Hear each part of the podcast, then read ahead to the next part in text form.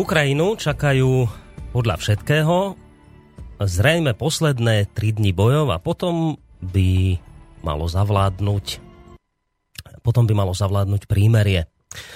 Čo, to, čo sa ešte včera ukazovalo ako nereálne očakávanie, naberá dnes stále reálnejšie, aj keď len veľmi opatrné kontúry, a to najmä potom, ako sa dnes v noci skončil summit v bieloruskom Mínsku. Práve tam totiž rokovali neuveriteľných 16 hodín v jednom kúse šéfovia štátov a vlád tzv. normandskej štvorky, teda francúzsky prezident eh, François Hollande, nemecká kancelárka Angela Merkelová, ukrajinský prezident Petro Porošenko, no a samozrejme nechýbal ani ruský prezident Vladimír Putin.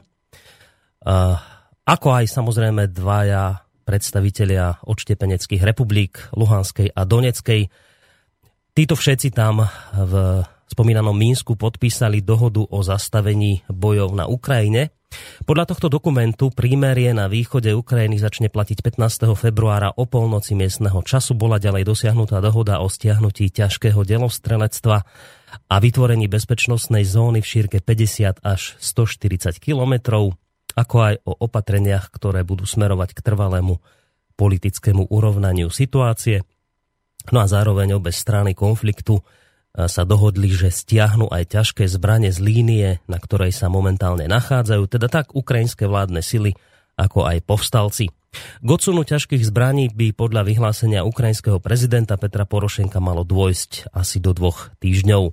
Ruský prezident tiež informoval, že sa s Porošenkom dohodol, že situáciu v meste Debalceve vyhodnotia vojenskí experti. Lídry krajín tzv. normandskej štvorky potvrdili, že rešpektujú územnú celistvosť a nezávislosť Ukrajiny, no a dohodli sa, že sa budú aj pravidelne stretávať a na týchto stretnutiach budú zhodnocovať plnenie mínskych dohôd. No a už najnovšie, teda toto, bolo, toto je zhruba to najdôležitejšie, z toho, čo sa zrodilo z rokovaní v Mínsku. No a najnovšie sa už k podpísanej dohode začali vyjadrovať aj vrcholní predstavitelia jednotlivých krajín. Tak napríklad litovská prezidentka skritizovala dohodu o prímeri na Ukrajine ako iba čiastkové riešenie, označila ju za slabú, pretože neobsahuje podmienky kontroly hraníc. Predseda Európskej rady, bývalý poľský premiér Donald Tusk tiež varoval, že musíme byť opatrní. Skutočnou skúškou bude podľa neho to, či bude prímerie rešpektované. No a napokon vlastne vyjadril sa e, nielen Olán, e, teda e, nie len Tusk, ale v konečnom dôsledku aj náš premiér Robert Fico, ktorý povedal, že je to stále lepšie ako keby sa malo na Ukrajine bojovať, ale v tejto chvíli by bol radšej opatrný, takže žiadne veľké, veľký optimizmus v tejto chvíli radšej nebude dávať najavo. Tak či onak faktom je, že médiá označili toto rokovanie politikov za summit poslednej šance a naznačovali tým, že ide o akúsi poslednú možnosť, kedy by mohla konflikt na Ukrajine zastaviť diplomacia. V opačnom prípade, v prípade teda neúspešných rokovaní, vraj hrozilo, že sa dostanú k slovu už len zbrane a že Európu čaká podľa všetkého vojenský konflikt. A toto sú zhruba tie najnovšie informácie, ktoré naozaj v posledných hodinách vychrlili zrejme všetky spravodajské agentúry, ktoré významným spôsobom informujú o dianí v Minsku. A ako vníma vlastne tieto minské rozhovory a teda aj dosiahnutú dohodu analytik Peter Čalovka, pravidelný host relácie Quibono, ktorá sa práve začína. To už sa o malú chvíľu dozvieme, pretože ho v tejto chvíli máme na našej telefónnej linke, aspoň verím, že je to tak. Pán Čalovka, počujeme sa? počujeme sa, dobrý deň. No výborne, bola tam trošku odmoka, tak som sa zlakol, že ste nám spadli z linky. Dobre, nemáte, nemáte spätnú od, odozvu v telefóne? Zatiaľ nie. Dobre, fajn, Uvidím, takže... ako sa to bude vyvíjať. Dobre, zatiaľ, zatiaľ je to fajné. Takže na telefóne pravidelný host relácie Kvibono, Peter Čalovka. Spolu s ním vám nerušené počúvanie praje v tejto chvíli aj Boris Koroni. Dnes sa pán Čalovka, teda máme takú tému, že vojna a mier To je taký všeobecný názov, z toho si poslucháči veľa vyvodiť nemohli, ale predpokladám, že dnes sa teda budeme vo väčšej miere zaoberať práve tým, čo sa zrodilo v Mínsku a všetko, čo s tým súvisí. Áno? Tak to zhruba. Ale tak bol som obrázok, ktorý bol také ako keby uh, také našuškávanie, no. Uh, ja myslíte, čo, čo sme tam zverejnili na, na Facebooku? Facebooku? No, som sa zlakol, že budú niektorí poslucháči nahňavaní, lebo to gesto nie je zrovna najslušnejšie, ktoré tam akože Putin ukazuje, ale nejaké kritické názory sa tam neobjavili. Dobre, poďme teda k tej našej dnešnej téme. Tak ja ako som to hovoril v, v tom svojom úvode, tak toto stretnutie lídrov, ktoré sa dnes v noci skončilo v Bielo, bieloruskom Mínsku, označovali mnohé médiá ako posledná možnosť pre diplomáciu. Nazývali to samitom poslednej šance. A, ak by to, a, a naznačovali médiá, že ak by tie rokovania zlyhali, tak hrozila by nám tu vojna. Tak povedzte mi podľa vás, skutočne to bolo až také vážne, alebo išlo o prehnané tvrdenia médií? No, viete, to je vždy relatívne. No. Treba, treba si uvedomiť e, niekoľko vecí. E, prvé je, že e, v, v internetom priestore sa objavilo veľa veľmi zaujímavých takých informačných správ, ktoré by sa teoreticky dali dať do súvisu s tým, že v tomto procese tvorby mieru, ak ste si všimli, tak dochádza k tomu, že e, Európa ako keby sa stávala proti USA. E, ako iste vieme, tak e, Obama už pár dní dozadu, teda hodných pár dní vyhlásil, že Amerika je pripravená postaviť, ako dodať, respektíve poskytnúť Ukrajine letálne zbranie, to znamená ako E, útočné zbranie za, za 3 miliardy dolárov, teraz sa hovorí 1 miliarde. Ono je to vždy tak, že časť sa povie oficiálne a neoficiálne je to iná časť. E, skutočnosťou však je, že Spojené štáty neustále od začiatku konfliktu z rôznych zdrojov aj vrátane cez iné štáty a e, aj iné štáty samostatne v rámci NATO neustále zasobujú Ukrajinu zbraniami. Hej, čiže hovoriť o tom, že sa jedná o nejakú výnimku. Výnimka snáde v tom, že e, sa tu jedná o trošku väčšiu partiu ako obyčajne, ale my nevieme, aké boli tie partie doteraz. E, viem, že napríklad aj teraz e, v okolitých vojenských letišťach neustále pristávajú Herkulesy a niečo vozia. E, zmenila sa veľmi významným spôsobom retorika. Zmenila sa retorika Putina E, Putin prvýkrát od začiatku vojny použil e, výraz, že na Ukrajine bojuje Legia NATO. Hej, to, je, to je niečo, čo, čo doteraz nebolo. To znamená, že... A to vyhlásil teraz a... na týchto mínskych rokovaniach? Nie, nie, nie, nie, nie. Ako to bolo nejak v, v, pár týždňov dozadu, jeden, mm. dva. E, bola na to reakcia z, zo sídla na to a tá bola taká, akože e, snažili sa to nejako zmierniť. No len e, e,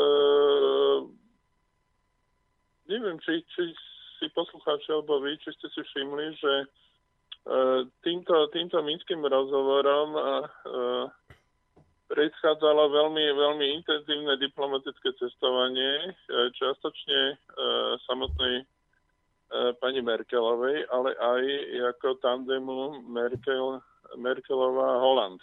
Uh-huh. Merkelová Holand navštívili e, Porošenko na Ukrajine, odtiaľ išli rýchlo do Moskvy a e, Merkelová ešte stihla solo navštevu Obamu v Spojených štátoch. E, ale tá retorika, e, ako sa ukazuje, už nie je taká, že ako EU e sa tvári, že je v područí Spojených štátov, ale tá retorika ako keby bola spojená s kategorickou e, s kategorickým nesúhlasom Európskej únie v ústami kancelárky Merkelovej ktorá vystupuje proti dodávkam zbraní na Ukrajinu, americkým dodávkam. Ale tá situácia je trošku zložitejšia, pretože mm, bežný, bežný čitateľ médií alebo poslucháč alebo divák nemá šancu uh, vnímať reálne, uh, čo sa deje v Spojených štátoch a v akej situácii sa nachádza prezident Obama. Uh, prezident Obama je ako keby pod tlakom medzi mlinskými kameňmi, očividne za to 3 miliardovou dodávkou zbraní je samozrejme vojenská lobby, ktorá vyrába zbranie a ktorá už sa vidí, že to tam je predané. E, v, v Amerike republikáni a tí tzv. Jastraby, alebo teda zastancovia vojny, e, až, až hystericky tlačia na Obamu, a, a viac menej sa pokúšajú mu diktovať, čo má robiť. Hej. To je na jednej strane, na druhej strane e, e, zlé jazyky hovoria, že e, nemecká tajná služba e, dostala nejaké informácie a tiež sa hovorí o tom, že že e, chytila e,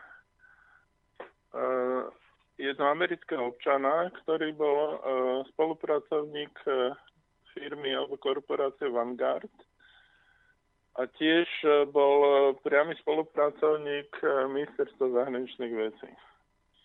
A tento človek začal rozprávať tak zaujímavé veci.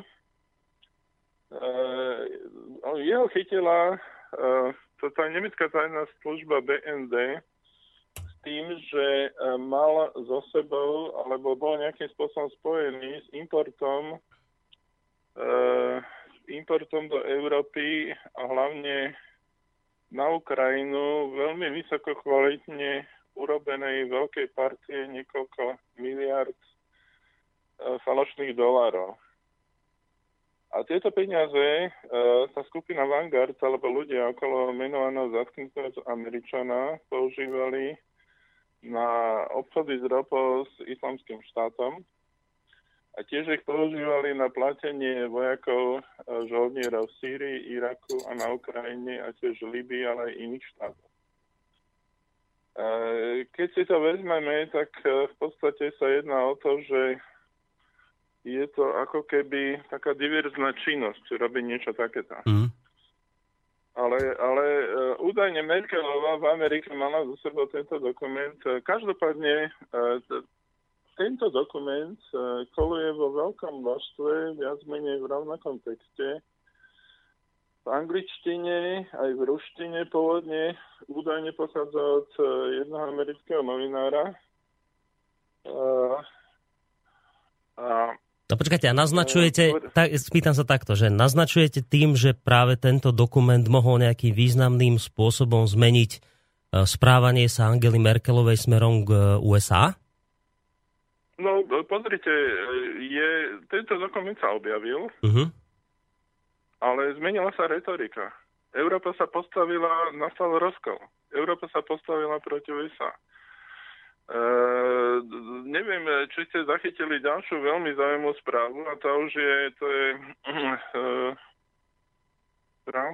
Allgemeine, alebo uh, ako významný uh, významné nemecké noviny, ktoré publikovali takisto správu nemeckej uh, v podstate informačnej služby, ktorá uh, priznala, že v ukrajinskom konflikte zahynulo 50 tisíc ľudí. Prosím pekne, oficiálna štatistika hovorí o 5300 ľuďoch. A teraz e, sa vrátim k septembru, ak sa pamätáte, my, ja som vám vtedy hovoril číslo od 40 do 45 tisíc, e, e, vtedy sme to volali to, čo sa v angličtine volá casualties. To znamená zabitý, nezvestný a zranený to bolo iba na strane tých 40-45 tisíc, bolo, e, to bol odhad e, tých ľudí, ktorí pôsobia na mieste.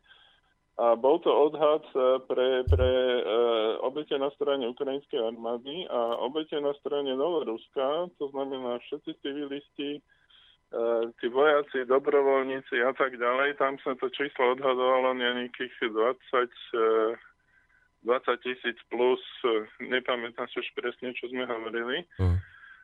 Ale takisto sa teda myslí akože zabitých, zranených a nezvestných. A keď si tieto čísla zložíte a snažíte sa odhadnúť, koľko z toho je akože čisto zabitých, tak tých 50 tisíc to vyzerá ako, že by to aj mohlo byť to číslo. Hej? A to znamená, že e, takto, skutočné, reálne číslo týchto obetí, e, ja si myslím, že sa v podstate dozvieme možno, keď e, tento, táto vojenská chunta padne v Kieve, tak e, až za niekoľko rokov, pretože bude treba urobiť e, analýzu, štatistiku. A teraz e, musíme si uvedomiť bez e, akýchkoľvek nadsázok, že E, tá kievská chunta, to sú ľudia fašistického razenia. Ej, to sme si viackrát vysvetľovali. Najnovšie fotku, čo som e, včera pozeral, to je pochod e, e, v Kieve fašistov miestných, ktoré majú trička, na ktorých majú e, propagáciu SN, SS Totenkopf. To je vlastne ako jednotka SS e, e, Totenkopf znamená lepky a to, to bola tá akože najviac nenávidená uh, jednotka uh, v podstate nemeckej armády. A to títo ľudia s, s, takým, s takouto symbolikou chodia verejne po ulici. Ja neviem, mm. ak v každom európskom štáte boli okamžite zatknutí. No teraz ste otvorili toľko tém, že už ani neviem, že, že čo sa skôr pýtať. No tak, ja som tak sa to... bál, že, bál, že či, či uh, to zvládne, lebo vy ste zase povedali ten úvod, takže ste povedali skoro všetko. V tom úvode, hej, te, ale ja som len... Ale ono sa, ono sa ešte... Nakoniec, Viete čo, ono sa nakoniec... ešte aj o tom dá veľa hovoriť, aj o tom úvode, čo som mal. V každom jasne, prípade, ale E, teraz chcem sa poďakovať jednému poslucháčovi, ktorý hneď e, zareagoval na to, čo ste hovorili a poslal link, uh, link, kde sa práve píše o tom, čo ste hovorili. Vyšlo to na portáli Sviet kolem nás, je to v češtine a názov, ne, názov, a názov to nesie taký, že novinár odhaľuje šokujúce skutočnosti z Ukrajiny, falošné miliardy dolárov a mŕtvi agenti ano. CIA. A, a teraz mi povedzte, že to je... A to je ono. A dobre, a teraz, že toto, toto je... Ono, ale toto koluje v stovkách, stovkách uh, akože kopií, ale mm, viete, no tak uh, je to od jedného anglického novinára, ale otázka je, že kde je originál. Viete, lebo ten originál by mal ísť uh, z nemeckej rozviedky, alebo to z, z BND. To, to však samozrejme oficiálne odtiaľ nešlo, čiže to je neoficiálne uniknutý dokument. Uh, to je ako BND Leaks by sa dalo to nazvať uh, podľa analogie z Wikileaks. No, veľmi som vďačný za to, že, že to tam uh, kolega dal, lebo uh, tam sú nasledujúce veci. Napríklad tento, tento pán tvrdí, že vo februári minulého roku keď bola situácia na Ukrajine kritickej, tak vlastne kritická, lebo Ukrajina nemala čím platiť za ruský plyn. A uh, tam, tam vlastne EU, vrátane Nemecka sa pokúšali vystúpať ako nejaký arbitri. A teraz tento človek hovorí, že tá situácia vlastne bola taká, aká bola na tom Majdane a to je doslova citát. On hovorí, že tá suka Susan Rice nám odozdala príkaz priamo od Nuland, to znamená ako hovorkyne ministerstva amerických zahraničných vecí, americké ministerstvo zahraničných vecí, že snajperi, rozumej, spolupracovníci firmy Vanguard a platení nimi za tieto falošné dolare by mali vytvoriť trošku paniky. No, e, tí snajperi vytvorili trochu paniky a na, hneď na druhý deň potom, ako títo snajperi vytvorili paniku, tak ako na druhý deň bola sformulovaná e, tá nová vláda e, pod orchestrom, e, pod orchestrovou taktovkou tej e, pani Nuland a Johna McCaina Eh, pod supervíziou tzv. Národného republikánskeho inštitútu USA. Dobre, ale treba uznať a povedať objektívne jeden fakt. Vedie sa tu vážna informačná vojna. Aj tento dokument môže byť nejaká konšpirácia. Nemusí to byť pravda. Tak povedzte, že kde, že kde sa... konšpirácia, ale tých 50 tisíc e, obetí to konšpirácie nie. To je oficiálna informácia z, z tejto tajnej služby BND.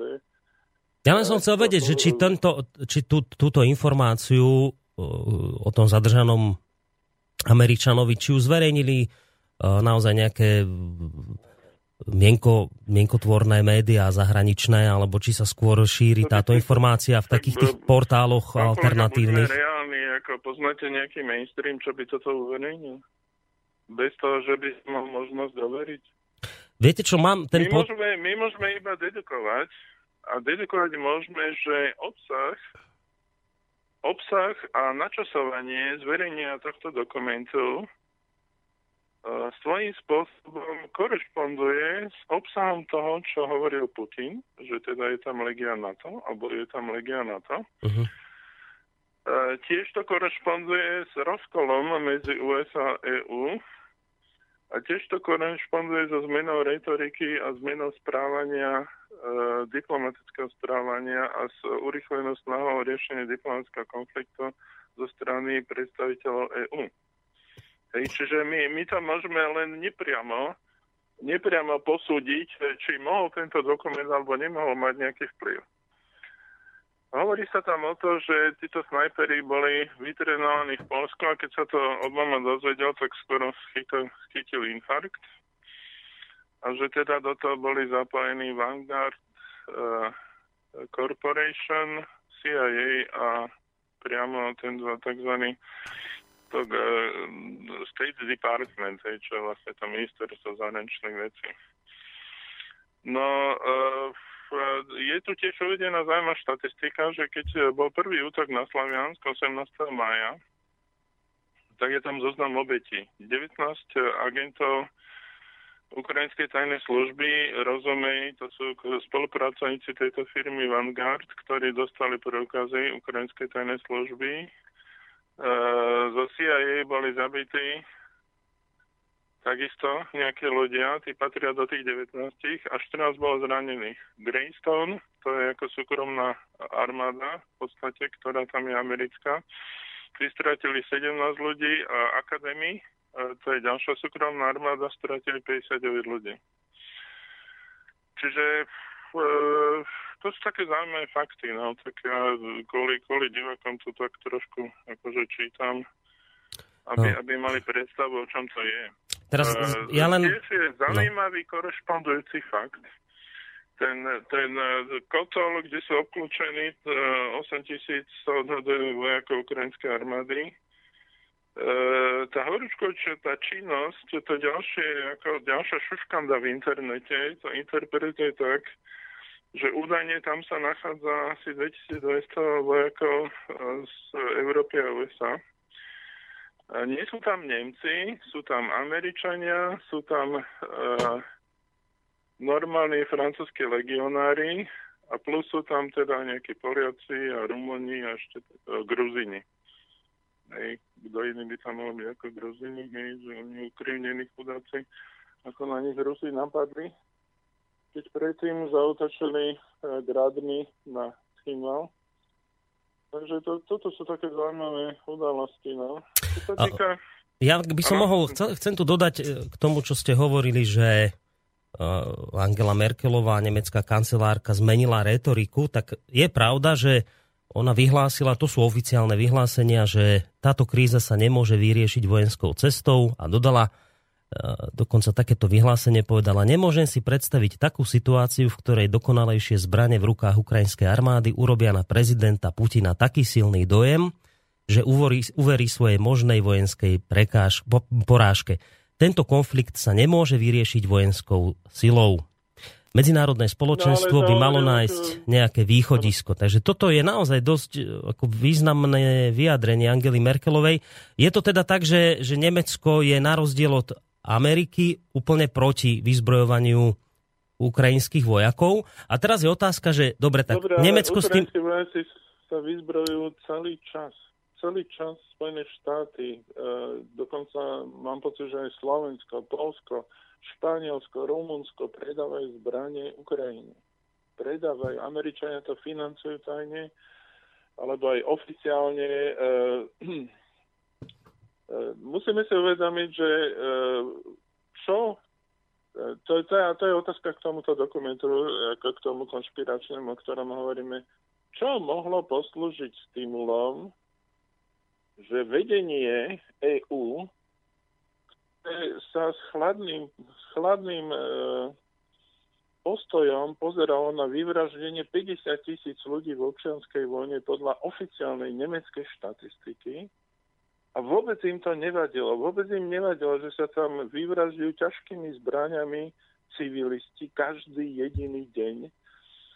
Neustále o tom Rusko e, e, dokumentovalo to fotografiami na všetkých možných stretnutiach. Všetko bolo k dispozícii. Viete, e, za, za druhé svetové vojny Nemci sa mohli vyhovárať, že nevedeli o zabíjaní v koncentrákoch. Lebo oni naozaj nevedeli, tam bola ako veľmi dobrá nielen propagandistická, ale reálna izolácia nemeckého obyvateľstva od týchto vecí. Dokonca aj Wehrmacht možno o tom nevedel, ako tí bežní vojaci. Ale dneska žijeme v dobe internetu. Dneska sa tieto informácie neustále zverejňujú, hovorí sa o nich a, a ten, kto ich nevidí a kto, kto nezmení svoj postoj, tak to je človek, ktorý to nároč, náročky robí, vedome, uvedomené. To znamená, že Merkelová doteraz nepriamo podporovala tieto vraždy, takisto Holand a takisto všetci významní európsky politici. E, Poliak, ktorého ste spomínali, e, celá, celá Pribaltika, ktorá tam má amerických vojakov. Obama, Obama o tom vedel. Obama má spoluúčasť na tých vojnových zločinoch a na smrti 50 tisícov ľudí v krajine, ktorá s nami susedí. A teraz e, samozrejme, že tý, to vedenie európske politické e, vedelo, do čoho ide. Jako, e, pre, prečo tento krok, ktorý teraz nezmyselne robia, neurobili na jar? Putin na, na začiatku hovoril, nechoďte do vojny. Všetci hovorili, rozumní ľudia na východe, aj, aj v Európe, v Nemecku konkrétne lavica, tam Merkelová už má svoju nástupkyniu z tej sociálno-demokratickej strany, predpokladám, lebo tam je taká mladá, sympatická pani. Myslím, že sa to video s, a, s tým jej prejavom aj šírilo po internete. My sme ho, myslím, tiež nie, niekde zdieľali. Áno, ona neustále Merkelovej nadáva a má pravdu, ale nadáva jej málo. Jako, treba ju obviniť z toho, že to je vojnový zločin, čo robí lebo nielen, že ako ruinuje touto idiotskou politikou akože nemeckú ekonomiku a tým pádom celú ekonomiku Európy. A, a ja si nemyslím, že túto zmenu správania uh, spôsobil lobbying uh, nemeckých uh, podnikateľov. Toto muselo byť niečo silnejšie a preto si myslím, že je dosť pravdepodobné, že niečo na týchto uh, uniknutých akože dokumentoch tej nemeckej rozvedky bude pravda. A prečo sa Obama nebránil? Obama vždy ako vyvíjal tlak. Prečo teraz ako nemal sila na to, aby vyvinul tlak? Pretože tam mala zložku z B z BND, uh-huh.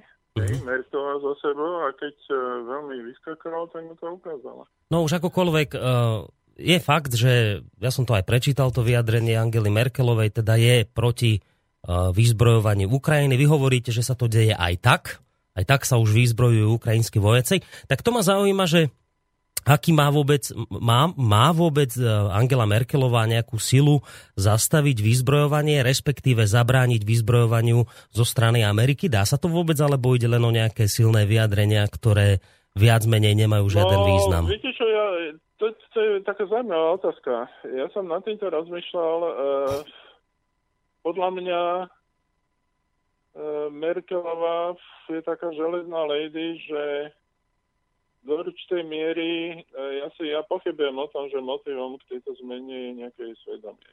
Ja to nechcem jej krivdiť, ale je iná vec, že, že tlak tých okolností musí byť tak silný, že Merkelová vyzerá byť otrasená. Eh, ja som sledoval množstvo, množstvo článkov uh, o, o tej, uh, tej delostredeckej diplomatickej príprave pred týmto Minskom 2 a tam, tam bolo vidieť, že, že Merkelová No, keď to poviem, no ona, bolo vidieť, že odrazu chce byť slabou ženou a že dokonca v jeden moment akože si hlava odkvetkla na Holandové rameno. Je vidieť, že, že oni si ako empaticky rozumia.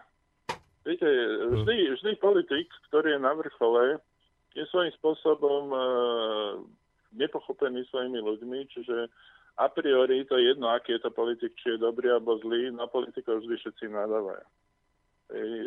Sú na nich politické vtipy. A, a v, je tam veľký boj, boj o moc, čiže tam, tam je strašne malo úprimnosti.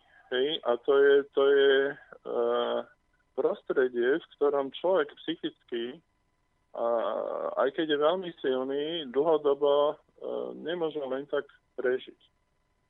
V tomto napríklad ja osobne obdivujem Putina, pretože Putin je vystaný tak fantastickému tlaku, že e, ja osobne si myslím, že aj, aj veľmi silný človek po určitej dobe by ho, by ho takýto tlak, akému on je vystavený, zlomil. On má tlak znútra, on má tlak zvonka, on má nepriateľa vnútri, má nepriateľa vonku a napriek tomu, ako úspešne robí tú svoju zahraničnú politiku. A to je dôležité. No, Putina ten, tlak, všetkom... Eh, Putina ten tlak nezlomil, ale Putin zlomil eh, pero na samite. Inak to je teraz eh, pomaly témou Putin číslo... Pero na samite v Mínsku. A neviem, či ste to zachytili, tú informáciu, teraz to letí po internete a médiá rôzne, a teda agentúry spravodajské to zverejnili takú informáciu, že Putin bol na rokovaniach v Mínsku mimoriadne nervózny zachytili ho v takej situácii, ako, ako vlastne pri tých rokovaniach zlomil cerusku alebo pero, alebo tam niečo otr- otrhol nechtiac a vyhodnotili to ako veľavravné gesto jeho nervozity z toho, čo sa tam momentálne dialo.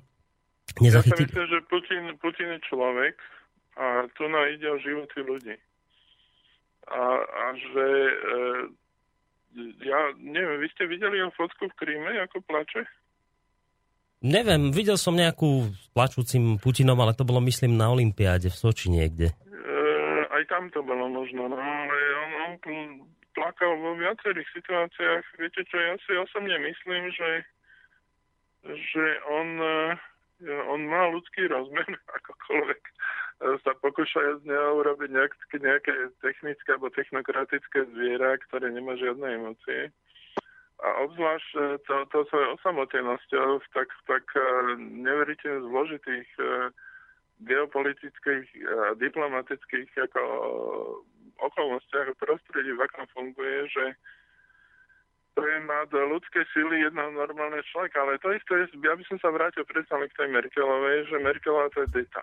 A viete, e, e, keď, keď niekde ide vraždenie a teraz, no dobre, ako zabije sa tisíc ľudí, dve tisíc, päť tisíc, oficiálna štatistika je 5 tisíc, hej, tak oni mlčali, hej. Ale teraz odrazu to vyskočilo, že je to 10 krát viacej. Oficiálne, ako nemecká informačná služba priznala. A teraz, e, keď si dáte do, do súvisu, no dobre, ale čo som ja robil vtedy, keď tá vojna začínala? Ja som mohol do toho zasiahnuť tak e, tí ľudia, samozrejme, keď tá vojna začínala, oni vedeli, z tých svedomie vedelo, čo sa ide diať. Hej? A oni to svedomie zatlačili niekde dolu a nedovolili mu sebe hovoriť. Hej? Ale teraz, teraz už sa ozvíjajú hlasy proti ním a nedá sa to schovať. Porošenko e, utiekol včera, to je veľmi významné.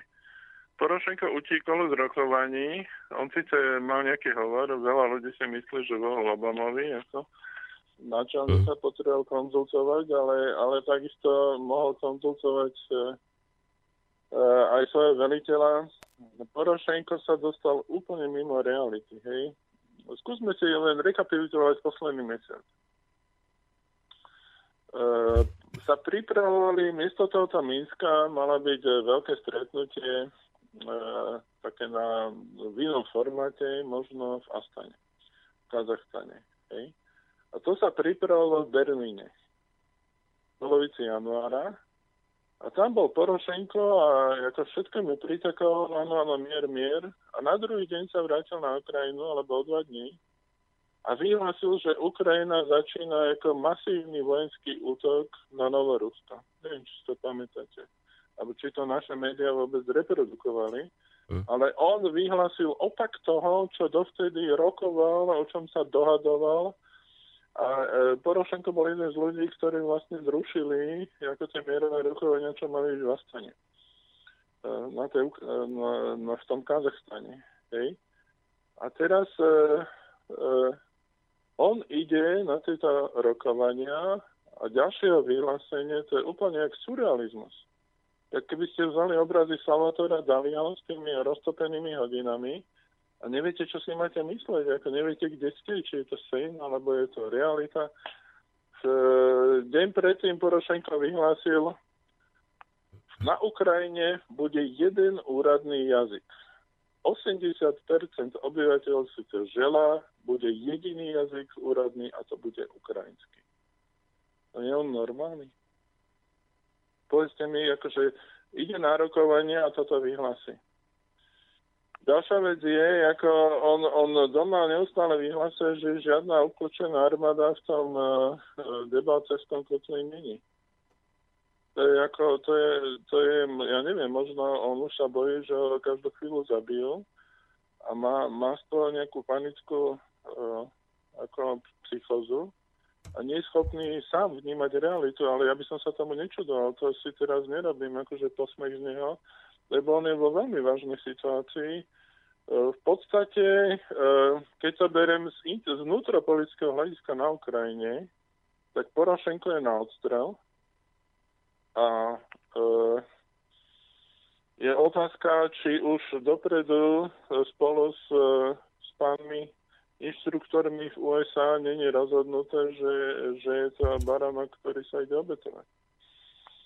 A to je, to je stolko možné, no. Tak, uh... Dobre, čiže po tom všetkom zase ste otvorili veľa tém. Ja skúsim sa chytiť len tej jednej, keď ste hovorili, že teda nemecká tajná služba prišla s informáciou, tvrdíte, že je to oficiálne, s informáciou ja, o... je 50 tisíc. 50 tisíc obetí. Takže že naznačujete, že tento summit... Noviny, ktoré to publikovali. Takže, takže tento summit v Mínsku bol istým spôsobom taká sebareflexia zo strany Angely Merkelovej, François Hollanda, akože si začali už uvedomovať, že tam naozaj zomierajú ľudia a až teraz akoby začali konať a chcú to ukončiť? No, ja si skôr myslím iné, že ten dokument, ktorý vy ste nemenovali, tá druhá časť, ktorú ste povedali, že to je konšpiračné možno, a možno je a možno nie je, ja, my to môžeme analyzovať len podľa vonkajších tých uh, prejavov, ako, ako, ak, akej zmene správania došlo, mm-hmm. tak uh, keď pripúšťam len malú pravdivnosť toho, že ten dokument je pravdivý, lebo viete, ja keď si prečítam to, čo sa tam píše, tak to je všetko naprosto opodstatnené. Ako, aj keď je to výmysel, tak má veľmi blízko k pravde.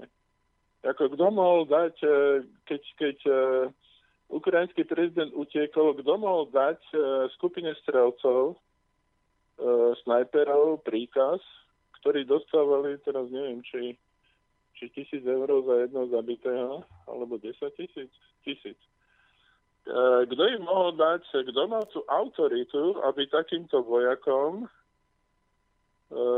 dal príkaz, aby strieľali na obidve strany? Kto mal vtedy takú moc? Nová vláda nebola. Hej, bola to nejaká mafia, bol to nejaký oligarcha, tak e, bol to ten, ktorý dovtedy e, investoval peniaze do, do zmeny vlády. Hej.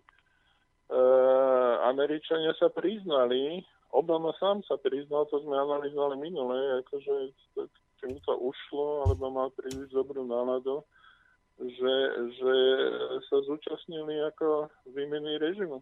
Že v tom aj prsty. No, priznali oficiálne aj to, že išlo 5 miliard dolárov na zmenu režimu, to tiež priznali. No a keď to bolo 5 miliard, tak reálne to mohlo byť oveľa viac. No a tu, tu jediná zmena voči tomu, čo vlastne o čom sa bavíme, je, že, že tých vojakov vlastne, tých snajperov natrénovali v Polsku na základni NATO. Alebo na nejakom v tábore NATO, ale neviem, tam základňa tuším nie ešte. Mm. Hej, čiže v, ne, v nejakom takomto akože takom improvizovanom tábore ich uh, vycvičili. No a ako človek k tomu naviac, že teda Obama sa ukázal ako dobrák a rozčulil sa, skoro mal infarkt. No. Poďme teraz trošku späť k tomu uh, Minskému samitu. Ja ako som naznačoval teda v tom úvode, boli tam aj zástupcovia tých dvoch odštiepeneckých republik, Doneckej a Luhanskej.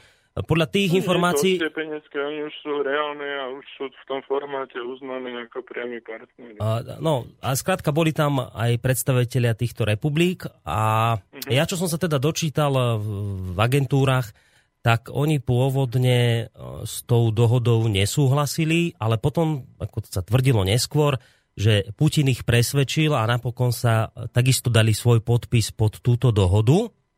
A toto by ma zaujímalo, že, že mm-hmm. čím ich mohol ja Putin... Čím ich mohol Putin prečo. presvedčiť, aby, aby sa tiež podpísali? Mm-hmm. Zvlášť, keď teda e, naozaj v tom Debalcevskom kotle, kotli obklúčili ukrajinskú armádu a ak teraz sa prestane bojovať... Majú ešte 3 dní na to, aby ho porazili alebo niečo s ním urobili. A verte tomu, že oni to využijú. To, to teraz ako uvažujem z pozície vojenského uvažovania. Mm, to prímerie je od 15. Dobre to chápem? Áno, od 15. to je myslím no. od nedele, polnoci.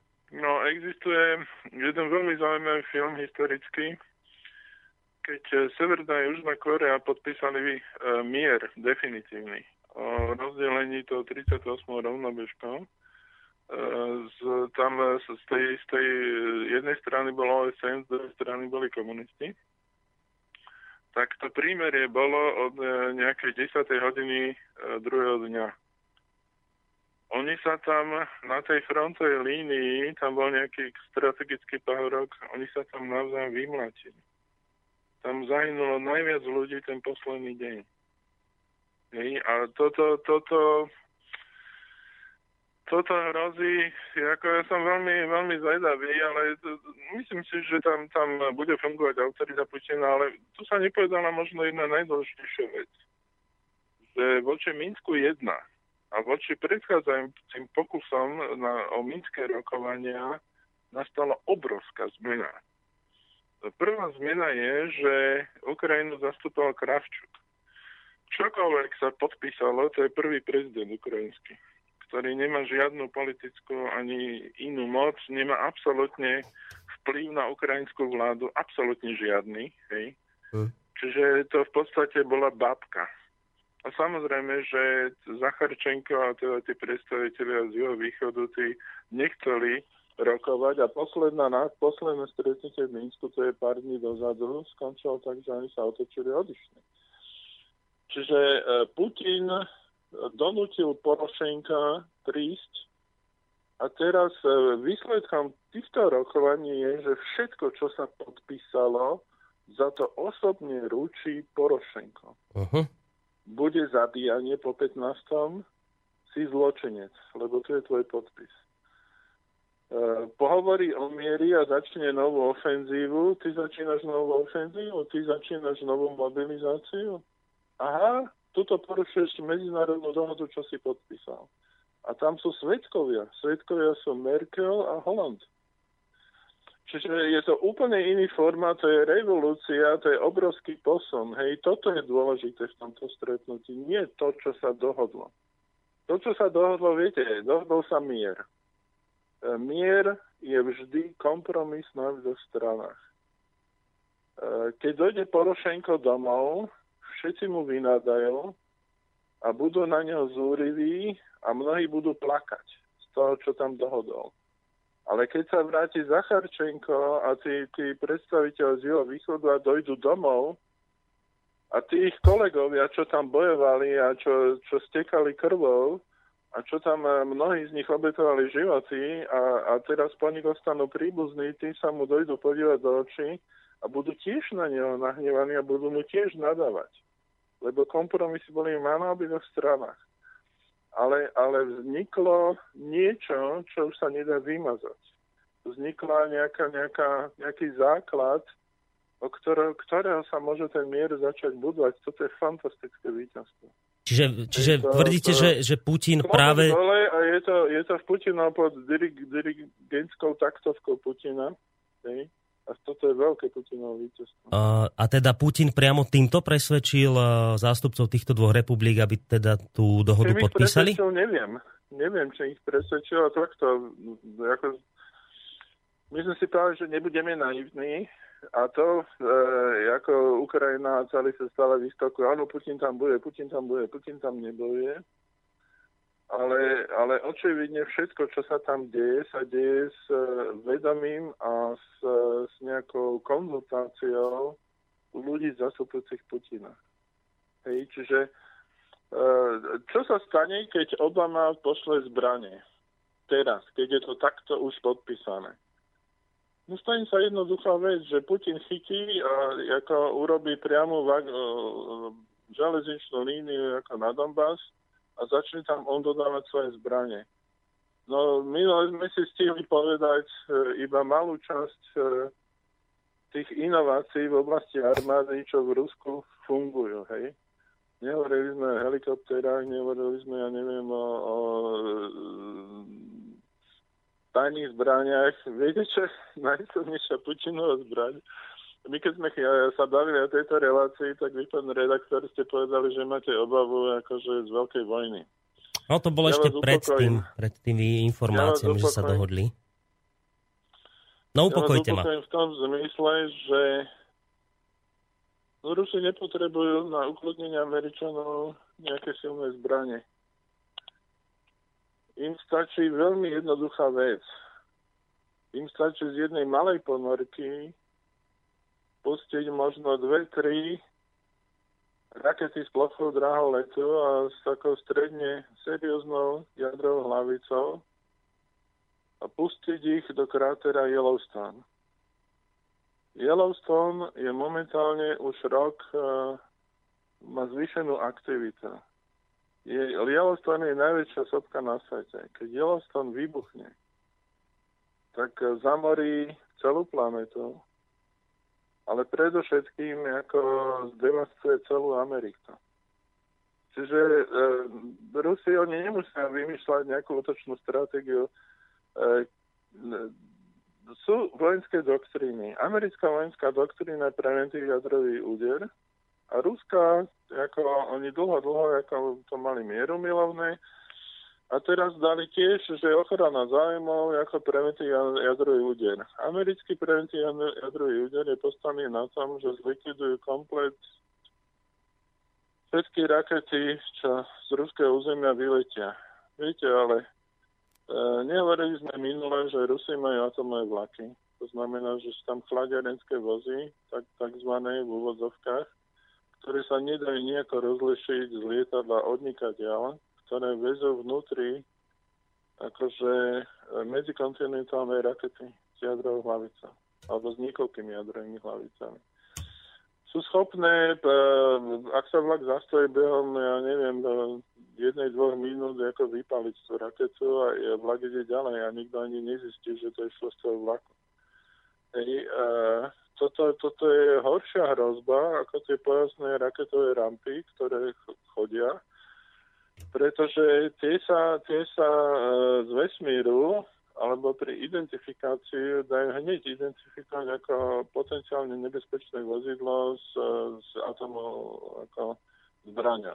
No ono takto, že Ale toto sú isté... Vlaku, takto, pán Čalavka, iba uh, toto sú isté zaujímavé informácie, ale venujme sa mi radšej tomu Mínsku teraz, viacej, lebo, lebo tieto, tejto téme sme sa venovali v minulej relácii, tieto rôzne inovácie vojenské a tak ďalej, aby sme sa zase v tom veľmi nezamotali, lebo je tam ešte čo pospomínať okolo Mínska, tak ja vás nerád prerušujem, ale iba aby sme sa úplne neodklonili od témy.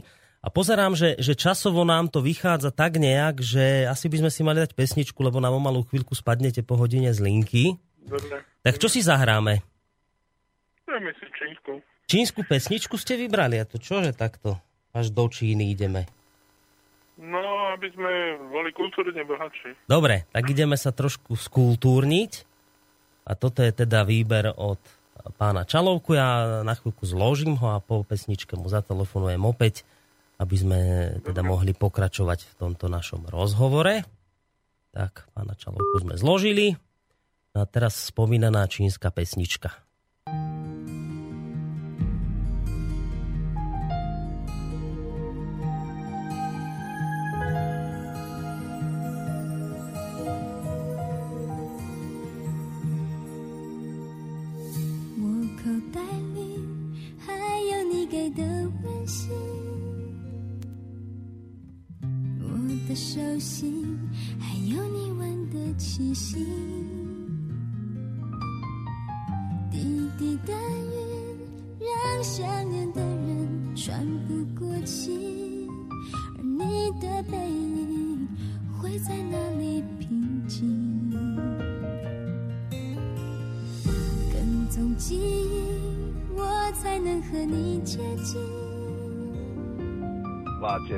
说不，可惜。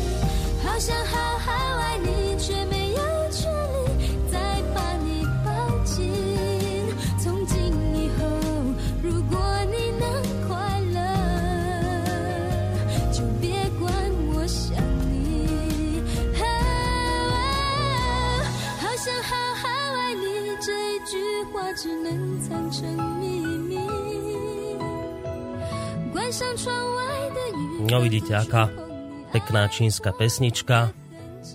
Sa to normálne dobre počúva, ale ja trošku tú pesničku uh, stíšim, alebo teda zastavím, aby sme sa čo najviac porozprávali s Petrom Čalovkom, analytikom, ktorého v tejto chvíli máme opäť na našej telefónnej linke.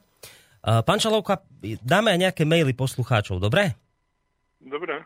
No, tak napísal nám Palo z Prešporka a píše takúto vec, že dobrý deň, hoci nepoznám detailne dohodu, ale už v tomto oklieštenom znení, ako som ju videl na stránke Vlkovo bloguje, ju pokladám za prehru opolčencov. Putin viac ako pol rok tápal ohľadom Luhanská a Donecká a tápe doteraz. Urobil presne tú istú chybu ako pred dvoma mesiacmi, zatlačil na opolčencov, aby to podpísali, aj keď sa k tomu nemali.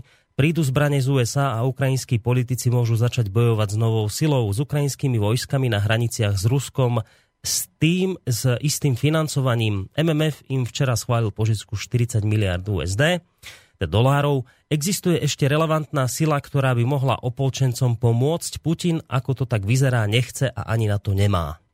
Tak, toto je názor nášho poslucháča. Kým budete odpovedať, ja len poupravím. Medzinárodný menový fond im neschválil požičku 40 miliárd, ale je to tak, že Ukrajina teraz dostane asi 17,5 milión, miliardy dolárov, ale to je vlastne súčasť zahraničnej pomoci v celkovej výške 40 miliard dolárov, ale je pravda, že im MMF schválil tých 17,5 miliardy dolárov. Tak Môžete sa vyjadriť k tomuto mailu poslucháča, ak teda chcete, že on teda vidí to mm-hmm. tak, že, že Putin im v tomto smere veľmi nepomáha teraz povstalcom. Tým, že na nich zatlačila, aby no, podpísali. Uh, tak uh, neviem, či, či uh, uh, ten uh, pán, čo sa pýta, počúval teraz, čo sme hovorili a my sme hovorili, že je to úplne nový formát, hej, ktorý je záväzný, ktorý zväzuje ruky ukrajinskej vláde. Ukrajinská vláda už nemôže len tak spustiť vojnu. E, teraz e, to je trošku e, také zjednodušené, že Obama tam pošle zbranie za 3 miliardy a oni nemôžu tie, tie tých 17 miliard použiť len tak e, na, na ďalšiu vojnu. Hej? Lebo poprvé Obama uh, už aj tak nie obľúbený a teraz, keď sa Európa dohodla, že to bude bez zbraní a Obama tam pošle zbranie, to je jedno, či to bude Obama alebo McCain alebo ktokoľvek, bude to pod hlavičkou Obama, lebo Obama je prezident aj vrchný veliteľ uh, armády Spojených štátov. Čiže keď sa toto stane, tak Obama už oficiálne dostane nálepku zlý chlapec, čo chce zničiť Európu. Mm. Lebo Európa jasne, jasne týmto, týmto formátom v Minsku 2 povedala, že teda ona je proti vojne a urobil sa závažný krok a t- sám fakt takéto závažného kroku Mhm. blokuje polovicu z tých vecí, čo, čo dotyčný hovorí. Keď sa to stane, tak e, Rusko má rozviazané ruky, pretože je to oblasť ich strategického zájmu a bude môcť e, bude môcť dodávať, dodávať povedzme zo svojej strany takisto zbranie, lebo to už je, to je priamo v podstate vojna. A verte tomu, že keď Rusko dodá zbranie, tak to bude taký rýchly koniec, ako bol v Gruzínsku.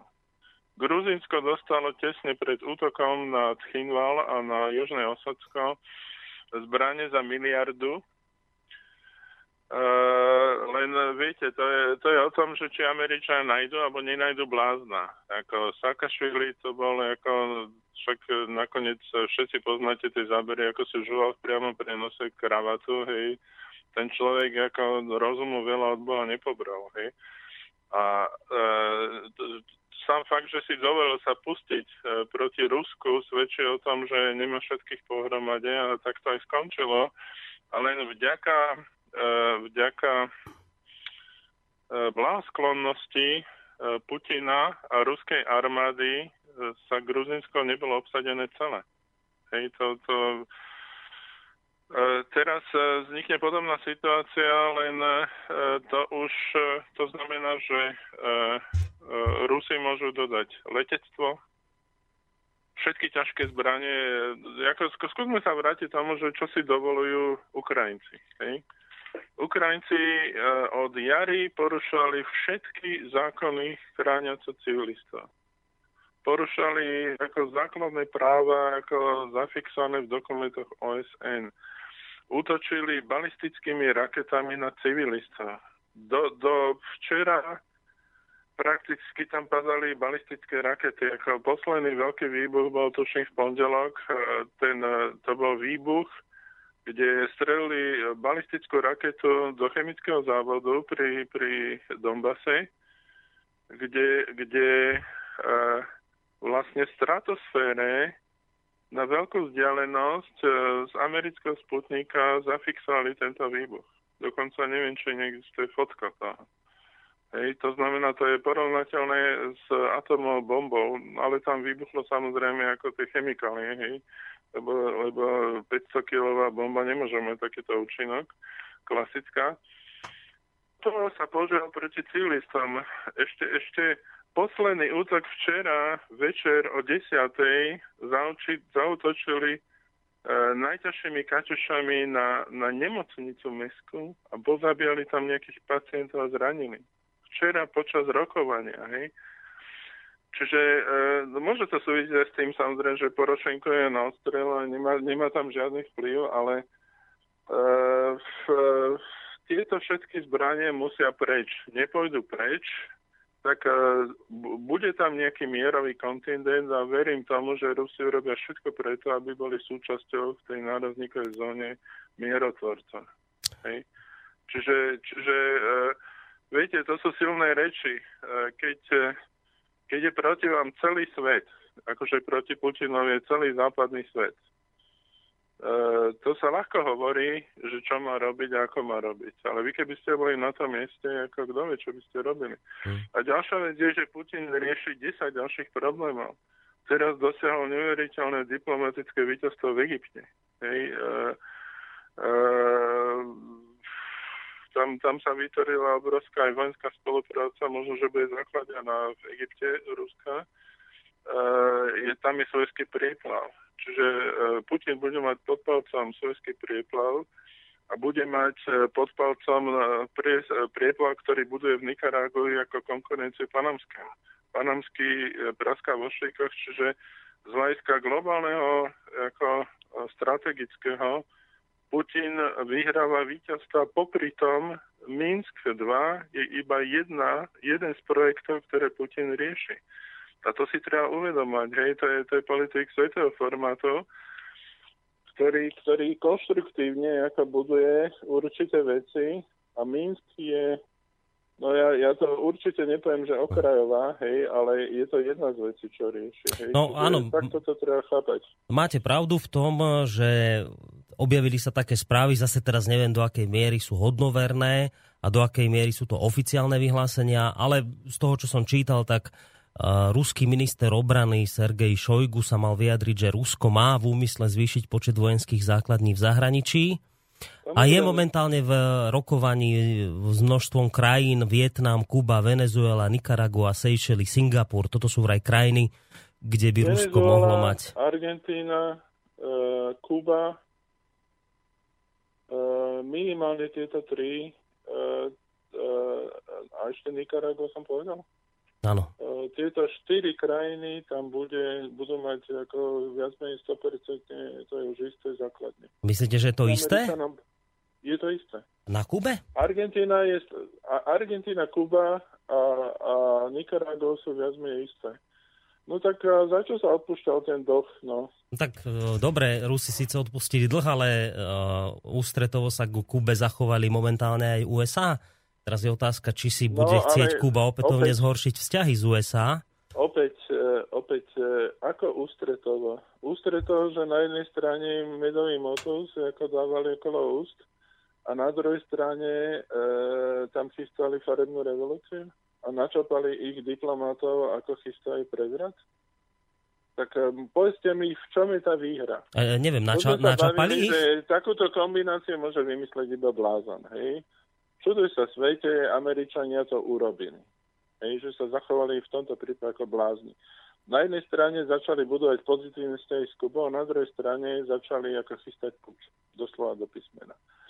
E, keďže, keďže sme si povedali, že tá, tá metodika e, tých farebných revolúcií je známa a je, sa robí akože obrana proti tomu, Rusko No, tam sme ešte minule nepovedali, že v podstate tá metodika je popísaná v knihe. A tá kniha je dostupná v internete, ako sa robia tieto revolúcie. Uh-huh. A vždy, periodicky, každých 10 rokov nejaký človek, čo dojde, odíde zo CIA do výslužby, napíše o tom knihu, ako, ako ekonomicky ruinujú Spojené štáty, e, krajiny v Latinskej Amerike, ako ich dostávajú do, do otrockej závislosti od Spojených štátov, od ekonomiky Spojených štátov a tak ďalej a tak ďalej. Čiže tieto informácie sa zbierajú. Hej, e, možno by bolo niekedy zábavné urobiť zoznam kníh na túto tému a hodiť ho k vám na Facebook, aby si ľudia mohli sami prečítať, teda aspoň mm. tí, čo vedia po anglicky. Takže e, e, Kuba, a, Kuba vie čítať Američanov je, to je jeden z národov, ktorých najlepšie vie čítať, lebo, lebo boli pod, ním, pod nimi v blokáde veľmi dlho. Hej. E, a, a sú, to, sú to kvalitní, dobre vychovaní a dobre vyštudovaní marxisti. Hej. No dobre, ale, ale uh, už raz bola kubánska kríza kvôli tomu, keď chcel aj ešte vtedy sovietský zväz, keď chcel umiestniť na Kubu rakety, už vtedy Amerika... No, to mali Američania rozmýšľať predtým, než e, urobili zmenu vlády na Ukrajine. No a myslíte, že teraz... Ukrajina je horšia ako kubanská kríza a to je oveľa drzejšie konanie Spojených štátov ako, ako konanie Sovjetského zväzu na Kube. A, a myslíte, a to, že Američania to, by to... Tá daň, čo za to budú platiť, je veľmi veľká Američania. A, ale pokiaľ viem, tak Američania chceli zase v Európe raketový štít, o ktorom tvrdili, že bude proti Iránu, Severnej Koreji. Už je viac menej priznané budú... oficiálne, že to nebolo proti týmto krajinám, ale najmä proti Rusku. Ale, ale faktom je, že ten protiraketový dážnik v Európe nestojí. A ne, neobávate sa, že ak by Rusko niečo umiestnilo na Kube, tak recipročne Američania tu zase budú budovať? Nehrozí takýto scenár? Uh Bavili sme sa minule, ako tie, tie raketové zbranie Rusy majú pokročilejšie. To znamená, keď Rusi pustia raketu na Európu, ten príklad. Slovensko postaví základňu NATO. Automaticky raketa Iskander bude nasmerovaná na Slovensko. Čokoľvek sa stane, vyletí raketa Iskander, môžu sa uh, schovať Američania s, s celým svojim štítom protiraketovým Iskander prejde cez ten štít, ako keby neexistoval ten štít. Ako toto sú technológie, ktoré majú Rusy. Hej, čiže na Slovensku tá bomba 100% vybuchne, keď to bude základňa na to. Hej, a t- cieľom bude to veliteľské stanovište, čo to chcú vybudovať. Oj, mimochodom, e, teraz e, som sa dopočul, že tuším Bulhar- Bulharsko, e, tam je nejaká veľká aktivita o vystúpení z NATO. Áno, to som ešte ani nezachytil. No, no, no, a, ale ešte som sa chcel trošku vrátiť... Ale ešte, ešte, dovolil by som si ako trošku odskočiť hmm. a povedať, ešte nemecká rozvedka vyšla s jedným materiálom a to je materiál o tom malajzijskom Boeingu. A ten materiál nepriamo hovorí, nepriamo, tam je identifikovaná raketa, ktorá bola to lietadlo, nebol to Buk, bol, bol, bola to staršia verzia uh, rakety S-300. Tuším sa to volá S-135, ak sa nemýlim, ale to, to má rôzne označenie v NATO a v, v ruskej armáde. Len e, to je už taká obsolentná staršia raketa a e, bolo to o výške 10 tisíc. E, tá raketa nemohla zasiahnuť cieľ vo výške 10 tisíc metrov bez radarového navádzania, čo automaticky vylúčuje opolčencov e, z tejto situácie. Hej, e, takže okrem fotografie pilota a mena pilota e, nemecká rozvedka oficiálne zverejnila tieto údaje, čiže svoju verziu zostrelenia Boeingu, ktorá sa líši od tej historické oficiálnej propagandy. Hej, to sú, to sú také malé kvapočky a keď si to poskladáte teraz tým všetkým, keby aj polka z toho, čo sme povedali, nebola pravda, ale je tam kompatibilita tých informácií. A dve veci sú 100% zaručené. Ten Frankfurter Allgemeine Zeitung, čo publikoval e, obete v, na Donbase. A táto druhá vec, to je na oficiálnom sajte, e, teraz aby som neklamal, neviem, či ministerstva obrany, Nemecka, ale však e, posluchači to určite nájdu. E, je to, je to správa e, nemeckej komisie k tomuto zostreleniu lietadla. Mm. Sa líši od americkej verzie, líši sa od propagandistickej verzie. To je veľmi výpovedné. Dobre, poďme na ďalšie maily, aby som ich prečítal čo najviac, lebo sa nám tu naozaj namnožili. Dobrý večer, môj názor k vašej debate o Ukrajine. Osobne som presvedčený, že na Ukrajine žiadny kľud zbraní nenastane z jednoduchého dôvodu. USA nutne potrebujú vojenský konflikt, nakoľko končia v Afganistane aj Iráne a pre zdôvodnenie vynaloženia biliónov dolárov na armádu udržia konflikt aj za cenu, že by mali vyzbrojovať aj obidve bojujúce strany. Toto si myslí náš poslucháč. No, poslucháč nepozná Putina keď, keď sa Putin zúčastní nejakého formátu rokovania, tak Putin to nedovolí. Pretože Putin vidí ako do všetkých tých aspektov a keď, keď e, toto Američania budú robiť, tak v podstate e, no, v úvodzovkách medzinárodne to bude trestné. To znamená, porušujú medzinárodnú dohodu urobenú inými krajinami. Lebo neviem, či ste si všimli, e, nepriamo Američania z týchto rokovaní, Američania sú tí, čo ťahajú za nicky. To všetci vieme. ako možno noví poslucháči, čo nás počujú prvýkrát a ako došli e, z mainstreamových médií, ktoré počúvali dominantne, to, to nevedia, ale naši poslucháči predpokladám, že väčšina to vie, tak uh, uh, jednoducho už som zabral, čo som chcel povedať. No, hovorili ste o tom, ako Američania ťahajú nitkami. Hovoril som o tom, že ja, áno, že ste boli vysankovaní z týchto rozhovorov. Tí No. najdôležitejší hráč sa toho nezúčastnil. To som sa vás presne chcel aj opýtať, ako je možné, že tam teda nebola americká strana. Ja No tak teda neviem, ale, možné, že Merkelová mu to povedala z očí do očí, keď bola o ňou v Washingtone. ale na Minsku 1 tiež nebola americká strana, alebo áno? Ale Minsk 1 je neseriózne, ako neseriózny zdrab papiera. Minsk 1, tam nebol žiadny seriózny politik.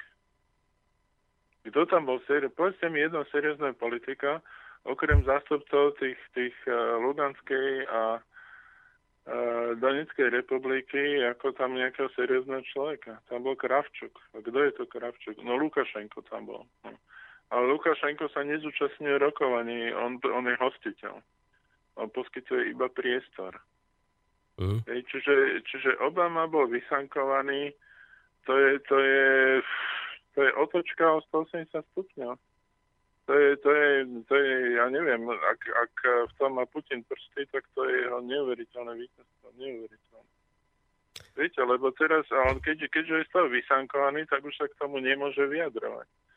Keď teraz začne robiť to, čo posluchač hovorí, že bude dodávať zbranie, No tak poprvé si myslím, že Rusom určite zbranie dodať nebude, aj keď ako Američanov je možné všetko. Ale Rusi by sa iba potešili, lebo by to e, ich vojenský priemysel, ak, ak by to boli e, ako e, pozornosti hodné zbranie, tak by to určite začali rozoberať a ako tak, e, skúmať, že čo sa z toho dá použiť u nich. Ale, ale ja si myslím, že e, sa nestane. No Dobre, ďalší mail od Petra. Je možné, že zvrat k mierovému jednaniu spôsobili hlavne neúspechy e, Ukrajincov na fronte a vznik Debalcevského kotla, kde majú obrovské množstvo zbraní ukrytých e, v obklúčení. Taktiež za posledných 5 dní znehodnotila sa ukrajinská mena o 50%. Čo si o to myslíte? No, k tomu by som povedal veľmi zaujímavú vec. Existuje Kyberberkut, to je, to je v podstate, to sú ľudia z Ukrajiny, ktorí sa pridali na ruskú stranu a fungujú ako hackeri a vyťahujú dokumenty e, z ukrajinskej vlády, bezpečnostných služieb, e, ministerstva obrany, e, ministerstva bezpečnosti a podobne. A tento Kyberberkut mimochodom ešte včera počas rokovaní mal už tie prvé veci, ktoré sa podpisovali online. Čo, čo nikto z novinárskej obce nemal, tak oni to vyhadzovali v ruštine dokonca e, na internet. No ale, ale e, chcem povedať toto, ohľadne toho debalcevského kotla, to, e, viete, e, ja ani neviem, ako to povedať. Proste je mi na jednej strane tých Ukrajincov ľúto, tá ukrajinská armáda má cyklus svojej vlastnej hlúposti. E, s veľkou, veľkým pokrikom húra sa pustí do vojny a na, do útoku proti, proti opolčencom. E, keďže to nemá pripravené, nemá, nemá rezervy, tak e, keď sa o kúsok posunie, tak v zápätí v zápätí má oslabené krídla a na tie krídla im opočenci za, zautočia a zovrú ich do kliešti a vznikne kotol. Ale tá naj, najnepochopiteľnejšia vec je, že Porošenko neuznáva, že existuje nejaký kotol. Pre Porošenka debalcevský kotol neexistuje. A takto sa mohlo stať, že iba ukrajinská armáda došla do septembra o nejakých 40-45 tisíc mužov kvôli tuposti. Hej. Vtedy ste sa pokúšali to nejako identifikovať z tých, našich diskusí, ale e, tam bolo trošku reč aj o korupcii, ale to s tým nesúviselo. To je strategická negramotnosť. A teraz e, ďalšia vec je, ukrajinská armáda nemá motiváciu bojovať. Hej. oni im slúbali peniaze, teraz sa pokúšajú ich ako na, na peniaze. Uh, ale to sa chce povedať, že uh, tento Kyber Berkut týždeň dozadu vyťahol dokumenty z ukrajinskej vlády, ktoré svedčia o tom, že neoficiálne ukrajinská vláda funguje v krízovom finančnom režime, že neoficiálne vyhlasila default. To znamená štátny bankrot. To znamená, to, čo sa deje momentálne, je ako, že sa tvária, že bankrot nie je, ale, ale reálne ekonomika alebo financie fungujú v režime, že už je. Hej? A toto je veľmi dôležitá vec. Toto je jeden z faktorov, ktorý dotlačil k mieru, ale ten faktor bol jasný na začiatku vojny. Na začiatku vojny bolo jasné, že takto to skončí. Všetci to vedeli, Putin to hovoril celému svetu. No. Na Ukrajine boli, boli, ja neviem, strelkov, to je taká postava, neviem, či sme o to spomínali, ale to je v podstate človek, on je pôvodom Rus a je to taký hodne skúsený vojak, ktorý v podstate velil celej tej e, domo, domobranickej armáde e, v Dombase dlhú dobu, kým, kým ho neodstavili. To už ani nechcem analyzovať, že prečo, za čo a na čo. Ale, ale tento Strelkov uh, nejaké dva týždne vyzýval všetkých ukrajinských vojakov cez internet, cez YouTube. Na kolenách ich prosil, aby nešli bojovať a nešli zabíjať svojich uh, spolubratov do toho Donbasu. Hej. On sa tam, uh, tam po všetkých kanáloch Putin, uh, Lavrov neustále opakovali, najlepšia vojna je taká, ktorá sa nezačne. Uh, každá vojna sa končí rokovaním o prímeri jaký zmysel z tej zuboženej vašej krajine má ísť do vojny, keď stejne e, za pár mesiacov to skončí rokovaním o prímeri. Nerobte to. No, ako vidíte. No, ukrajinská armáda... Jedin, jediná možnosť, prečo e, v tak nezmyselných podmienkach znova a znova sa ukrajinská armáda vrhá do boja nezmyselného a do, do nezmyselných obetí je, že má príkaz z Ameriky, aby to robili. Ale treba oficiálne uznať, teda oficiálne, treba uznať oficiálny údaj, ktorý sa objavil aj normálne v mainstreame, že ukrajinská armáda má veľký problém s rekrutovaním ďalších vojakov v súvislosti s mobilizáciou, pretože im utekajú im tí mladí muži do zahraničia a proste nechcú rukovať do vojny. A spomínala sa tam taká informácia, že teda tí, ktorí chcú strieľať a zabíjať a bojovať, tí sú už dávno na východe. A tí, ktorí v sebe túto chuť nejako nemajú, tak e, títo ľudia, mladí muži, teda ani len mladí muži, ale všetci, ktorí by mohli rukovať a byť odvedení, tak utekajú do zahraničia. A ak som to číslo dobre zachytil, tak už vyše nejakých 1500 či koľko trestných oznámení vedie oficiálna ukrajinská prokuratúra no, voči ste, týmto ľuďom. To ste, a to, to som... ste hodne znížili to číslo. To, to možno to minimálne ako rádovo to 115 tisíc. Ako. No, to minimálne o jeden rád viac. Hmm. Ale, ale takto, uh, ja som minule hovoril, a vy ste veľmi sa čudovali, keď som vám povedal to číslo. Oficiálne, uh, ak sa tu dá nazvať veliteľom mobilizácie poslednej, ten vyhlásil, že 80% ľudí nenarukovalo. Čiže pri tejto poslednej mobilizácii a to je zamknutý kruh, lebo mobilizácia vlastne nie je mobilizáciou, lebo Ukrajina nie je vo vojne, čiže nemôže mobilizovať, nie je vo vojnom stave, čiže všetko to je ilegálne, hej.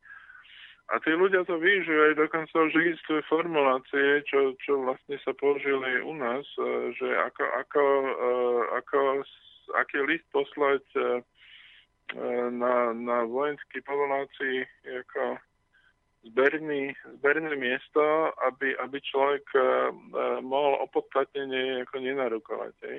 Ale Putin urobil úžasný ťah. Putin, Putin predlžil, uh, tam, tam sú určité vekové kategórie a tá veková kategória, kde je najväčšie riziko, že tí vojaci budú povolaní, tak Putin vymyslel špeciálny model recyklácie uh, víz pre ukrajinských mladých mužov v Rusku. Čiže on uh-huh. nepriamo im poskytuje útočisko. Áno, áno, to sa spomínalo aj v tej správe, a že najčastejšie utekajú do Ruska. Ďalšia informácia dôležitá k tomuto bodu je, že uh, už uh, utekajú aj generáli ako z tejto vojny. To znamená najvyššie šarže v armáde a dokonca utekajú ľudia z rozviedky. Hej, lebo tu sa loď sa potápa a všetci to vidia. Škoda, že to nevideli ako na jar, no.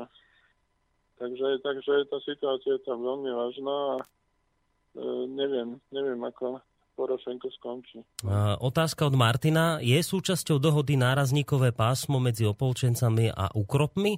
Kto má toto pásmo strážiť? Uh, ja som uh, tie výsledné dokumenty ešte nevidel v takej podobe, kde by tieto veci boli popísané. Ja sa myslím, že o tom sa bude rokovať a že Rusi budú silne lobovať za to, aby tam aj oni boli.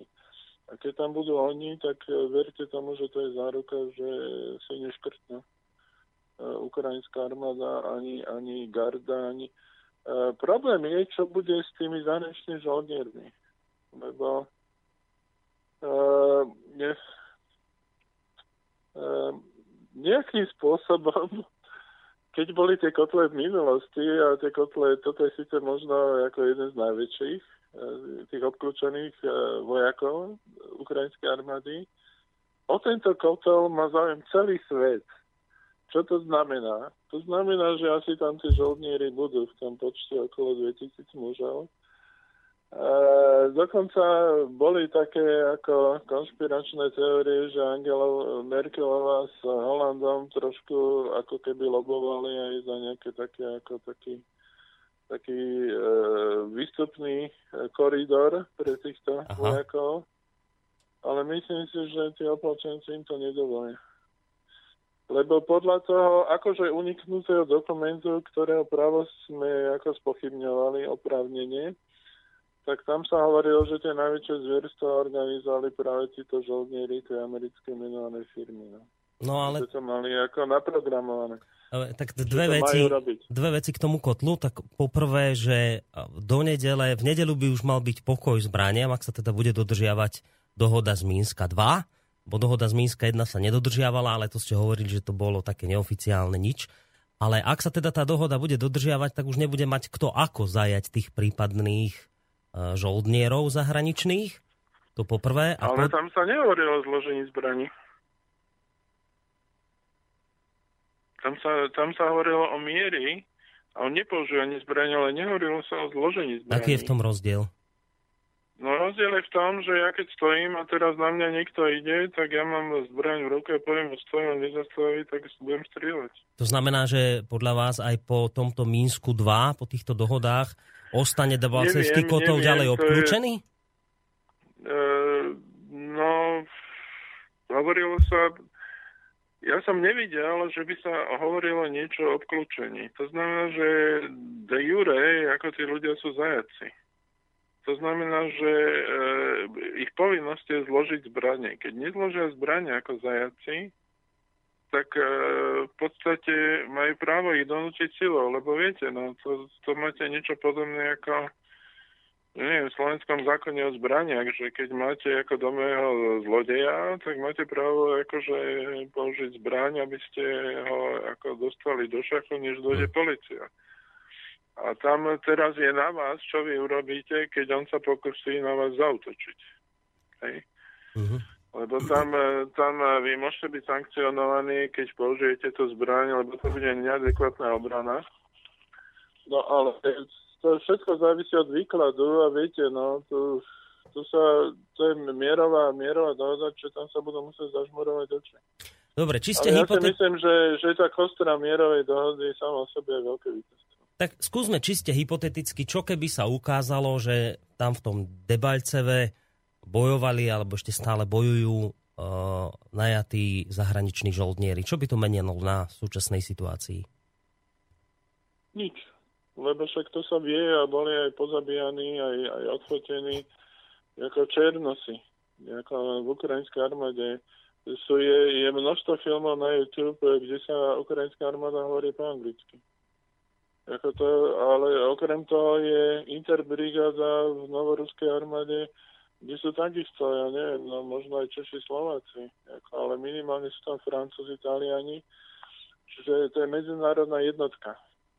Hej, a tí tam dokonca aj možno sem tam zomru, hej, čiže uh, No ja si myslím, že to budú brať nadhľadu. Ako, ja, ja viem, že keď, e, keď e, tam odstrelili nejaký, nejaký hamer e, v lete pri, pri tej veľkej mohyle, Saur mohyle sa to volalo, tak tam bolo zo pár černochov, tak um, oni povedali, no boli tam černosi, ale nejaký ani veľmi nefotili a nerobili z toho veľké halo proste no majú smolu černosi, že sa tam ocikli. No. no preto sa pýtam, že čo by to menilo na veci, lebo oficiálne sa tvrdí aj to, že aj, aj Rusi tam bojujú.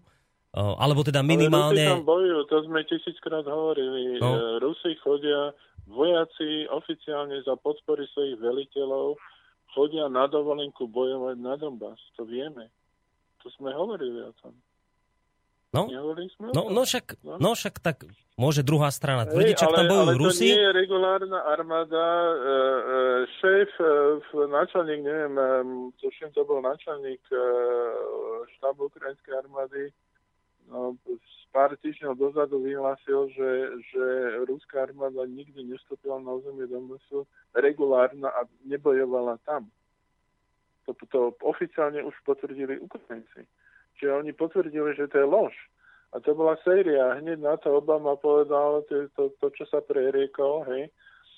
Čiže, viete, no lož má krátke nohy. Toto funguje. E, vy, keď začnete klamať, si musíte pamätať, ak, akú lož musíte hovoriť. A keďže človek nie je stávaný na to, aby si pamätal, že stále musí klamať, tak e, e v situácii, keď je uvoľnený, tak odrazu to z neho vyskočí potom už povie, ups, ale už sa to nedá stiahnuť. No ale títo Ukrajinci, ja neviem, či, či to bola nejaká sabotáž, alebo čo, proste to potvrdili, no. Hmm? Že, že nikdy tam v Rusi neboli.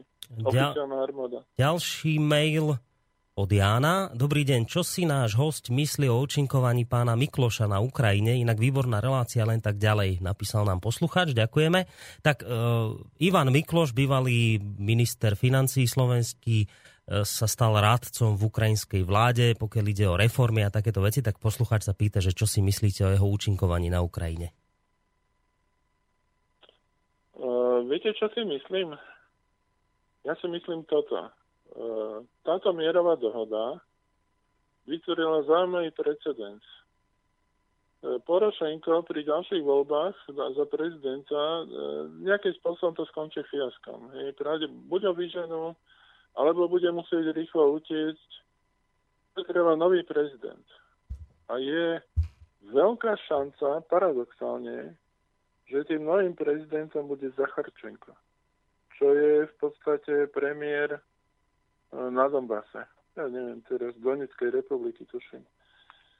A keď sa stane Zacharčenko prezident, tak budú treba všetky, všetky dobré ruky vo vláde E, teraz e, táto ukrajinská vláda tam má veľa cudzincov. Majú tam Gruzinov, majú tam z, z pobaltických štátov nejakých ľudí, normálne ako členov vlády. Hej. To už samo o sebe akože je priťahnuté za uši. Ale Mikloš, e, za Mikloša slovenská ekonomika ako bola tiger. Ja, ja som teraz, viete, ja som neosobný človek, ja nemám dôvod akože fandiť tej alebo onej strane ja si myslím, že Ukrajina bude potrebovať e, ex dobrý mozog na financie, aby sa dostal z toho šialeného ekonomického srabu, v ktorom sa nachádza. A Mikloš e, bol e, ako minister financí práve v období, keď vyťahoval Slovensko zo srabu, hej, po rozdelení Československa a keď ho pozdvihol na tú úroveň, na ktorú uh, Ukrajina potrebuje výborného finančného manažera pre krízovú situáciu momentálne. Ale nie som si istý, či, či sa Mikloš bude môcť realizovať normálne v tejto vláde bláznov, ktorá je na Ukrajine. Ako v, tom, v tomto lutujem teda. Hej, keby, keby tam boli... Ale keď dojde Zacharčenko a bude mať nejakú novú komandu ľudí, tak tam si myslím, že Mikláš môže odviesť výborný kus práce a eh. želám mu, aby sa mu to podarilo. A toto sa mi zdá z vašej strany až uh, také dosť odvážne konštatovanie, že v budúcich prezidentských voľbách by mohol vyhrať Zacharčenko. Viem si predstaviť, že veľkú, veľký počet hlasov mu dá práve teda ľudia z Donecka, z Luhanska, ale neviem si v tejto chvíli vôbec predstaviť, že by ho volili ľudia z Kieva a z týchto ukrajinských, skôr západných častí krajiny. Na základe čoho toto tvrdíte? Aby som trochu vyprovokoval. Ne, ne, však ja len, že, že... Na základe čo? No. To je roz, lebo je rozumný človek. Je rozumný človek, ak teraz v tejto mierovej situácii, ako sa kvalifikuje ako rozumný človek, Ukrajinci sa budú musieť vrátiť k rozumu. Hej? A oni už tých, e, viete, e, najväčšia obeď v tejto vojne je Ukrajina ako celok, ako národ. Hej? Lebo oni si tak neuveriteľným spôsobom nakydali na seba, e, zavarili si. E,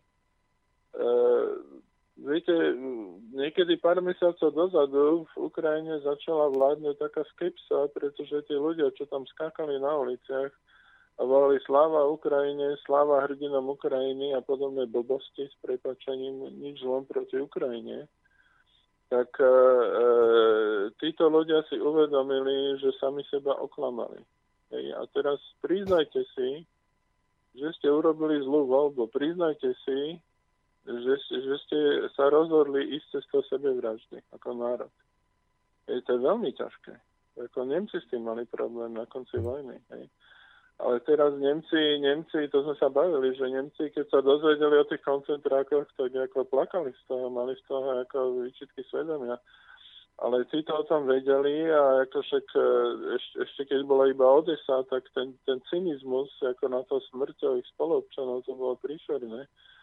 Čiže e, tam, je, tam je aj taký efekt, e, že tie ľudia zmajdaneli, že ten Majdan im tak liezol na mozog, že, že oni stratili súdnosť. A toto všetko bude treba vrátiť do normálu. Hmm. Bude treba, uh, najväčší problém, čo ja vidím ako vnútropolitickej situácii, denacifikovať Ukrajinu. Pretože tam sa tak rozmohol ten nacizmus tým, že Európa podporila, Spojené štáty ho podporili, keď uh, tá Nulandová povedala fuck Europe. Hej, to znamená, že uh, úplne kašlo na Európu E, tak e, e, ten fašizmus to je rakovina, ktorá rozbojnila a to sa nedá vykinožiť. Jako, neviem, či, či poslucháči trošku poznajú históriu, ale Nemecko bolo treba denacifikovať, aj to sa nedalo urobiť jednoducho, aby, aby to bola normálna prosperujúca krajina. Ja želám Ukrajine, aby sa to podarilo, ale bez tej denacifikácie to mm. nepôjde. Lebo Jaroš vytvoril momentálne alternatívny generálny štát. To znamená, že chce vytvoriť druhú armádu, ktorá bude proti Kievu. S dobrou pripomienkou, s dobrou hmm. pripomienkou sa teraz hlási Vladimír Strenčína, ktorý píše, že už dvakrát Peter Čalovka spomínal Kravčuka, to bol síce prvý prezident Ukrajiny, no na spotvorených rokovaniach v Mínsku, teda tých prvých, bol nastrčený Kučma aby som vás na to upozornil, to je pravda. Ja som povedal Kravčuk, Kravčuk áno, áno, je, je to pravda, bol tam Kučma, Leonid Kučma tam bol. Áno, áno, áno, mrzí ma to. Treba poupraviť a keď už sa, keď už sa opravujeme, tak treba upraviť ešte jednu informáciu, ktorú nám zase uh, poslal poslucháč, že na začiatku ste hovorili vy, Boris, a potom aj pán Čalovka k téme v tom zmysle, že dokument podpísali všetci zúčastnení lídry, Porošenke, Merkel, Putin a Olán. Podľa mojich informácií tú doho- dohodu ale títo štyria nepodpísali. Áno, to je pravda, musím to, musím to opraviť. E, tá e, skutočná informácia znie tak, že dokument podpísali len členovia kontaktnej skupiny pre urovnanie krízy na východe Ukrajiny, ale s tým, že francúzsky prezident, nemecká kancelárka, ukrajinský prezident a ruský prezident uh, sa k uh, plneniu tejto dohody zaviazali ústne.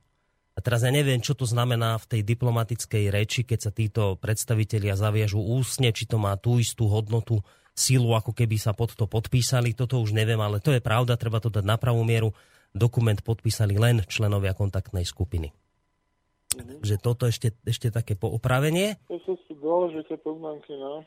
Ale mm, rozmýšľam, či, či oni predsa len e, v rámci tých ústnych dohod nemuseli podpísať ešte nejaké memorandum alebo niečo takéto, lebo robí sa to. Robí sa to. že boli sme tu, zúčastnili sme sa a sme svedkami toho, neviem. A prečo teda? Ale Prečo je teda? pravda je, že oni nie sú, oni nie sú stranami konfliktu, no, to je pravda.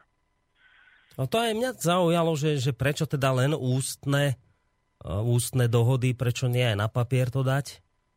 Lebo zase... keby to dali na papier, tak uh, uh, za koho to budú, za ktorú stranu to budú podpísať? Tak Putin to Mohli podpíše by za to Rusko. podpísať ako svet, svetkovia. Ako svetkovia, hej? No ale...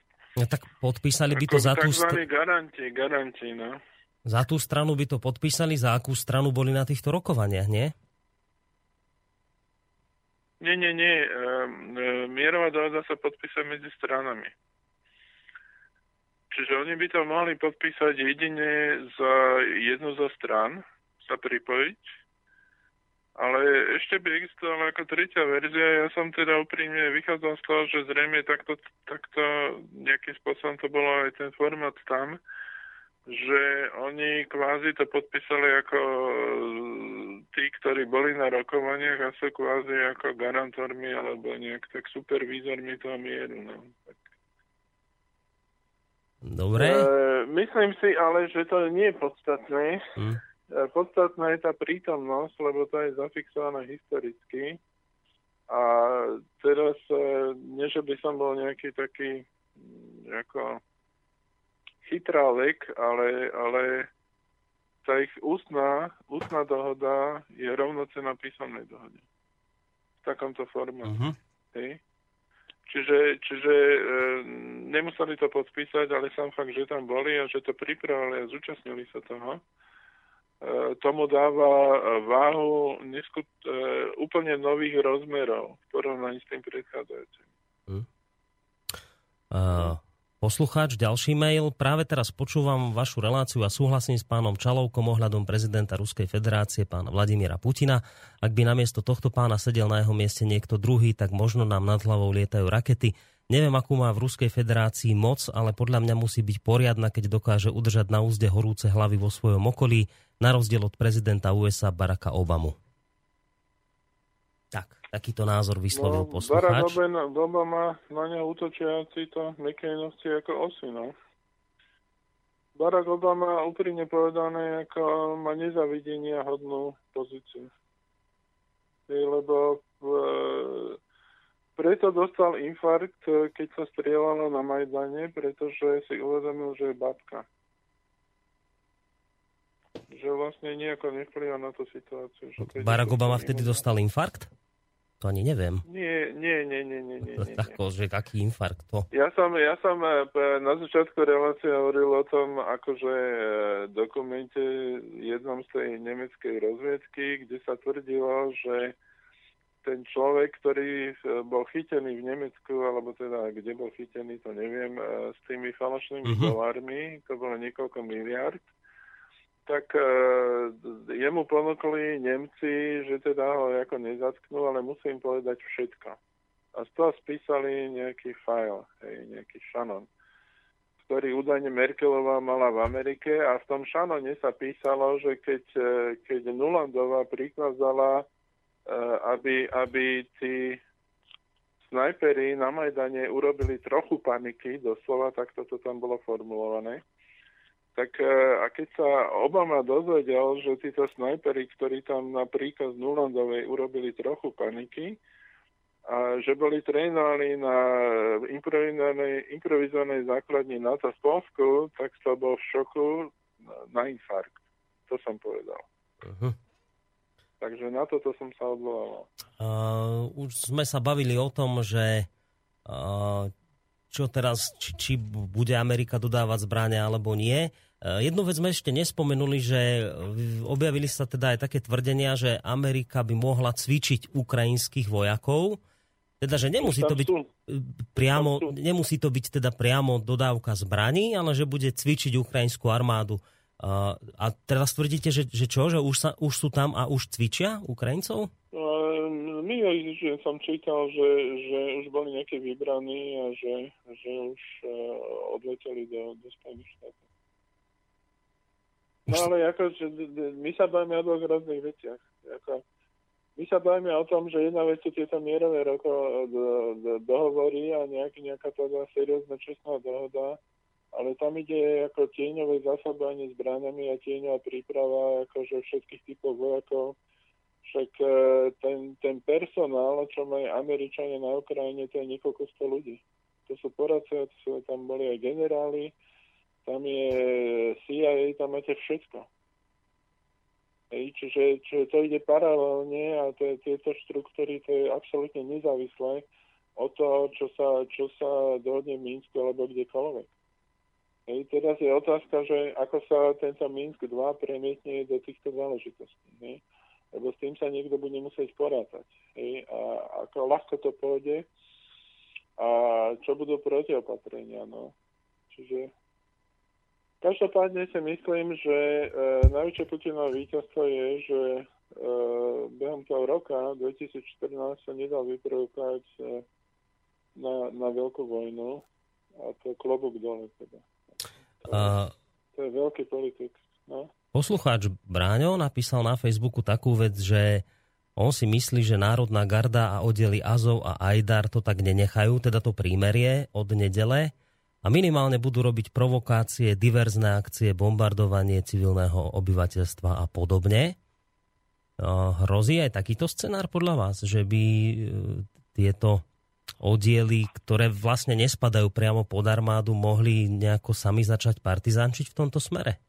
A teda tým pádom by to nemohlo byť ani hodené na ukrajinskú armádu? Viete, oni sa musia podriadovať armáde. Nemôže tam byť chaos. Keď sa nebudú podriadovať armáde, tak e, to znamená, e, sa na nich nesťahuje mierová dohoda a im možno zabíjať e, kto chce a koľko chce. Tak ich zlikvidujú tak, že ich vyzabíjajú. Keď, keď toto budú robiť. Hej? A nebude sa to týkať tej mierovej dohody. Lebo to nebudú jednotky ukrajinskej armády. To budú obyčajní teroristi podľa definície. Hej, to máte, ako sa objavili banditi, ktorí nespadajú pod velenie ukrajinskej armády Smola. Čo s nimi urobiť? Vystrieľať. Jako ja nehovorím, že toto je riešenie, ale takto sa to robí. Hej. Uh, ja neviem, Lukašenko mal obrovský problém uh, s kamionovou mafiou, ktorá odchytávala kamiony, zabíjala vodičov a krádla celé kamiony. Hej. Tak to porešil za mesiac. Jako urobil falošné týmy, falošných kamionistov a vždy, keď ich mafia zastavila, tak to mafiu rovno vystrivali. A to robili párkrát a za nejakú dobu nebol nikto, kto by, kto by akože bol ochotný krádnuť kamiony, lebo všetci boli mŕtvi. Hej, e, ja nehovorím, že toto je riešenie. Ja nehovorím, že ja som za takéto riešenie. Ja hovorím, že vo vojnovej situácii, keď niekto narušuje mier, tak sa to rieši takto. Uh-huh. Vojaci to riešia takto. Dobre, teraz vás tuto posluchač Peter žiada o to, že by ste si trošku zašpekulovali, aké môžu byť scenáre vývoja na Ukrajine, hlavne či sa rozpadne, federalizuje alebo niečo podobné. No, to, tento formát posledný, ktorý je, tak to je federalizačný.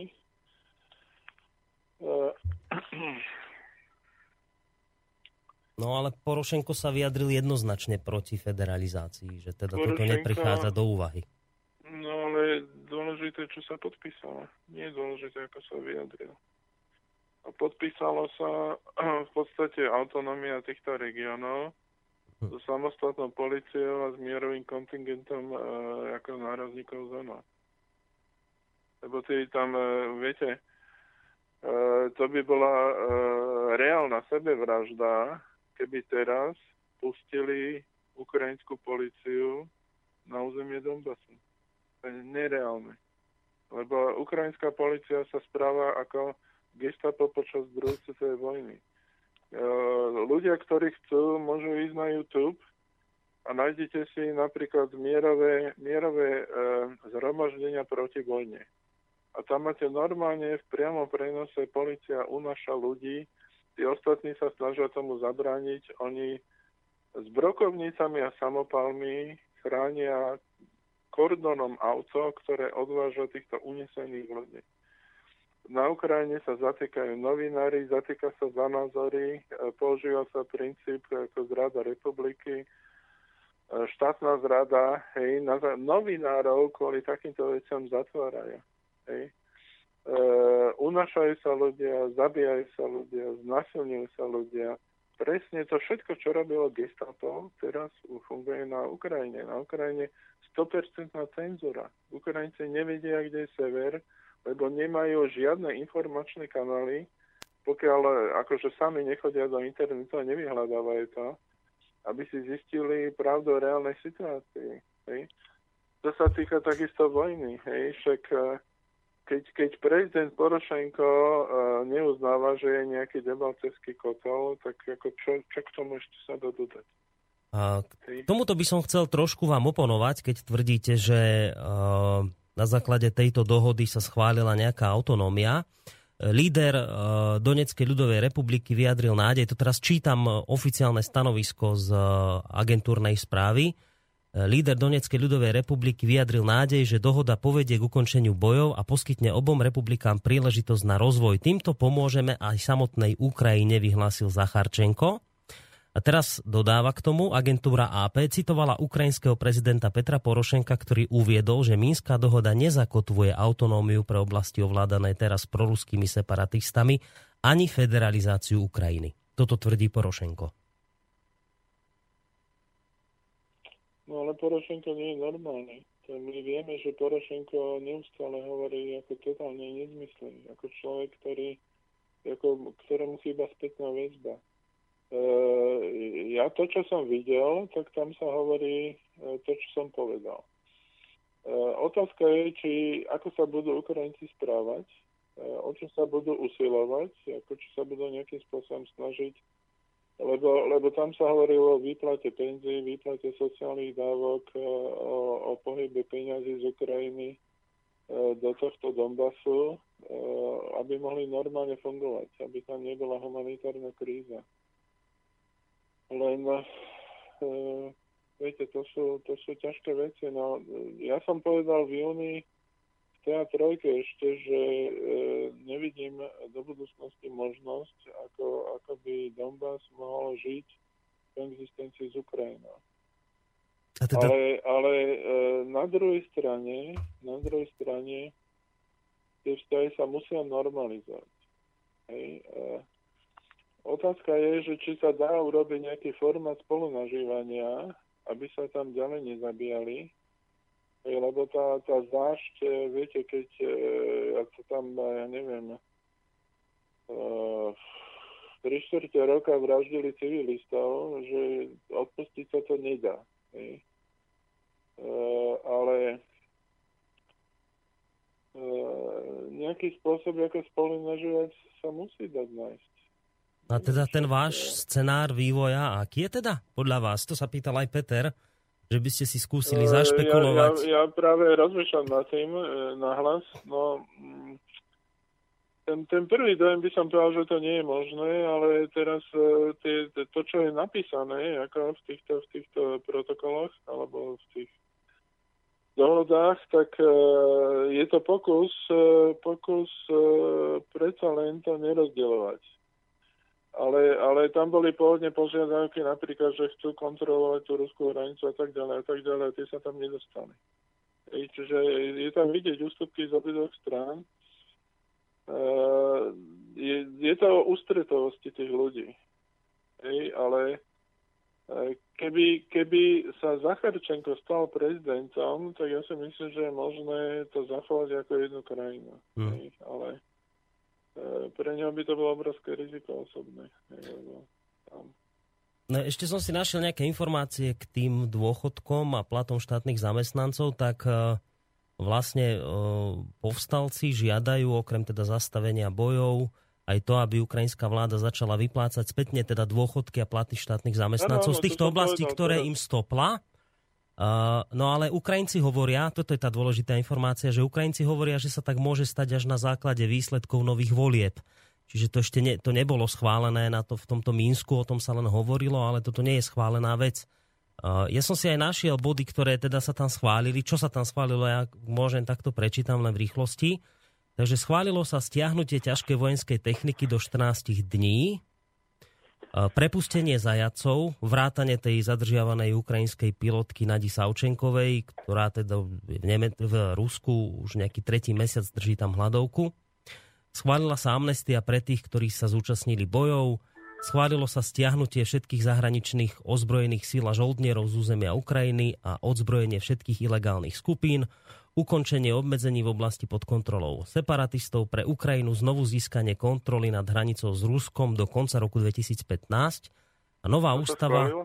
No, to čítam, že to, čo, to, čo To je vyšlo... čudné toto. Neviem, toto ja som nevidel. Ale toto A teda už to len dokončím, že ešte jedna veta, že nová ústava e, do konca roka 2015, v ktorej by mala byť zakotvená decentralizácia a prijatie zákona o osobitnom štatúte niektorých regiónov Donetskej a Luhanskej oblasti. Toto som našiel ja. Odkiaľ je ten zdroj? Toto myslím som videl niekde v slovenských Viete čo, médiách. Toto je veľmi nepravdepodobné. Nie? Veľmi nepravdepodobné. Toto Podľa nebude? mňa, akože ja neverím tomu, že by e, podpísali to, že pustia, pustia na hranice s Ruskom na svojom území e, tá Donetská republika, Ukrajinskú armádu. To je... E, a neviem, či ste to zle nečítali. Nemohlo to byť, že ako tú, tú hranicu budú kontrolovať ako tie republiky? Nie, nie, nie, ja som, ja som len toto prečítal, čo som oficiálne našiel na niektorom portáli, teraz už neviem, či to bol, ne, neviem, neviem skutočne, že ktorý konkrétne portál, ale viem, že to bol nejaký taký, akože na Slovensku mienkotvorný. No a pán Čalovka nám spadol z linky, tak ešte skúsime posledné minúty e, mu znova zatelefonovať. Pozri, koľko máme do konca. No, necelých 8 minút, to je tak už akurát na rozlúčenie na dnes. Myslím, že by sme ho už mali mať na telefónnej linke. Pán Čalovka, halo, počujeme sa? Halo, halo. Áno, tak, sa počujeme. dobre, tak ste na linke. No pozerám na čas, že vlastne aj tak nám už ostáva čas len na nejaké to rozlúčenie sa. Tak možno taká záverečná otázka, už aj na základe toho, čo ste povedali, že uh, táto, tento Minsk 2 bol teda v úplne inom zložení ako Minsk 1 a to dáva záruku oveľa väčšiu na dodržiavanie. Dá sa teda očakávať celkom reálne, že od nedele, od polnoci naozaj utichnú zbranie a bude na Ukrajine pokoj? Aspoň teda v zmysle strieľania pokoja kľud.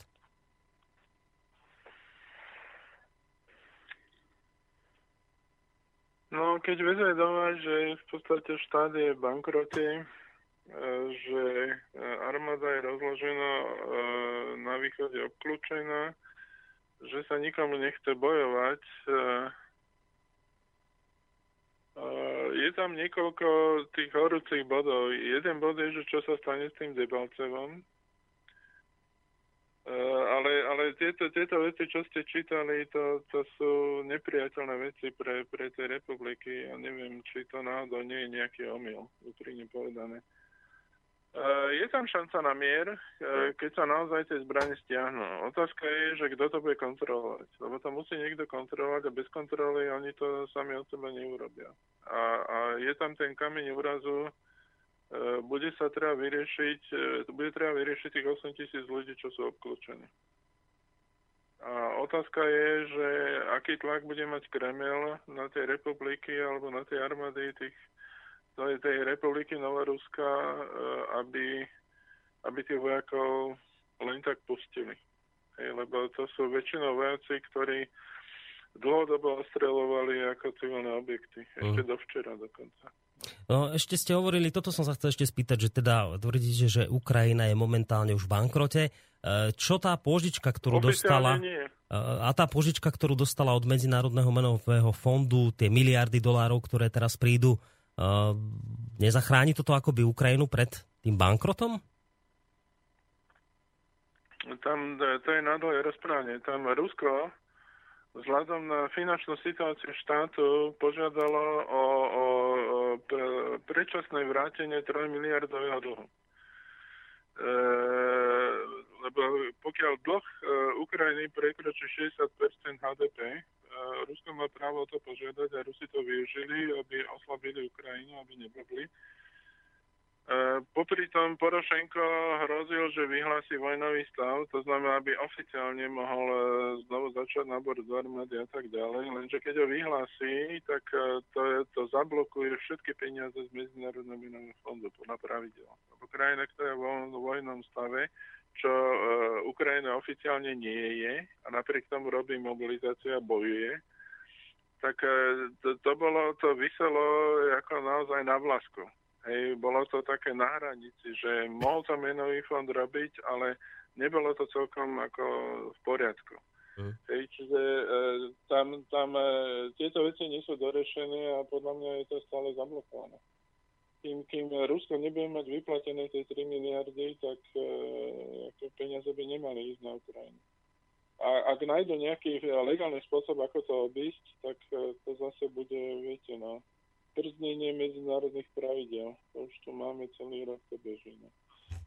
Dobre, toľko na dnes. Pozerám na čas, už viac toho nestihneme. Vidím, že nám tu poslucháč aj poslal ešte narýchlo presné znenie tzv. autonómie Donetskej ľudovej republiky a Luhanskej e, republiky. E, nebudem to už teraz čítať, lebo je to jednak dosť dlhé ešte v češtine. E, ale... Tam je ale dôležité, že je tam návrh na konštitučnú reformu. A, ale dobre, prečítam to ešte v rýchlosti, to hádam stihnem. V prvý deň po odsune zahájiť dialog o podmienkach miestnych volieb v súlade s ukrajinským právom a zákonom Ukrajiny, o dočasnom řádu místní samozprávy v niektorých oblastiach Doneckých a Luganských regiónov, rovnako o budúcom režime týchto oblastí na základe daného zákona bezodkladne najpozdejšie do 30 dní od dňa podpisu tohto dokumentu Najvyššia rada Ukrajiny príjme uznesenie o vymedzení územia, e, na ktoré sa vzťahuje zvláštny režim e, v súlade s právnymi predpismi Ukrajiny o dočasnom ja neviem, řádu místní samozprávy v niektorých oblastiach Doneckých a Luhanských regiónov a to na základe línii stanovenej Mínským memorandum z dňa, z dňa 19. září 2014 a ešte jeden bod, e, prevedenie ústavnej reformy na e, Ukrajine tak, aby do konca roku 2015 vstúpila v platnosť nová ústava, ktorá je vnímaná ako kľúčový prvok decentralizácie s ohľadom na zvláštnosti jednotlivých regiónov Doneckých a Luhanských oblastí v zhode so zástupcami týchto oblastí, ako aj prijatie trvalého zákona o zvláštnom štatúte jednotlivých regiónov Doneckých a Luhanských oblastí v súlade s opatreniami uvedenými v poznámke do konca roku 2015. Tak, tak toto znie. Hmm. No, môže to byť aj tak, že táto vláda padne a dojde ešte horšia no, na Ukrajine. Tak nelúčime sa, nelúčime sa veľmi optimisticky. Čo si zahráme, pán Čalovka, na záver? Čo ste nám vybrali? No, Hudobné? Záver, keď som bol v Amerike, tak uh, najbližšie obchod 5 km a neboli tam chodníky.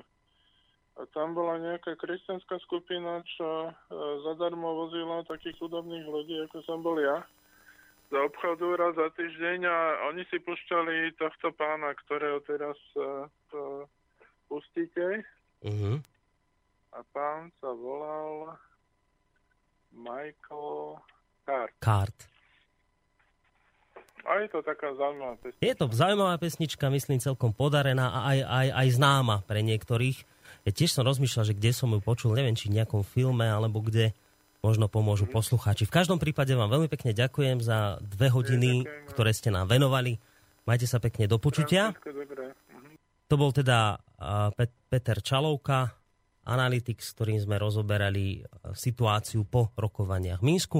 No a záverečná pesnička, ktorú sme vám slúbili. Majte sa pekne, ešte pekný zvyšok večera vám pre Boris Koroni, aj keď o pol hodinku sa budeme počuť opäť relácii opony.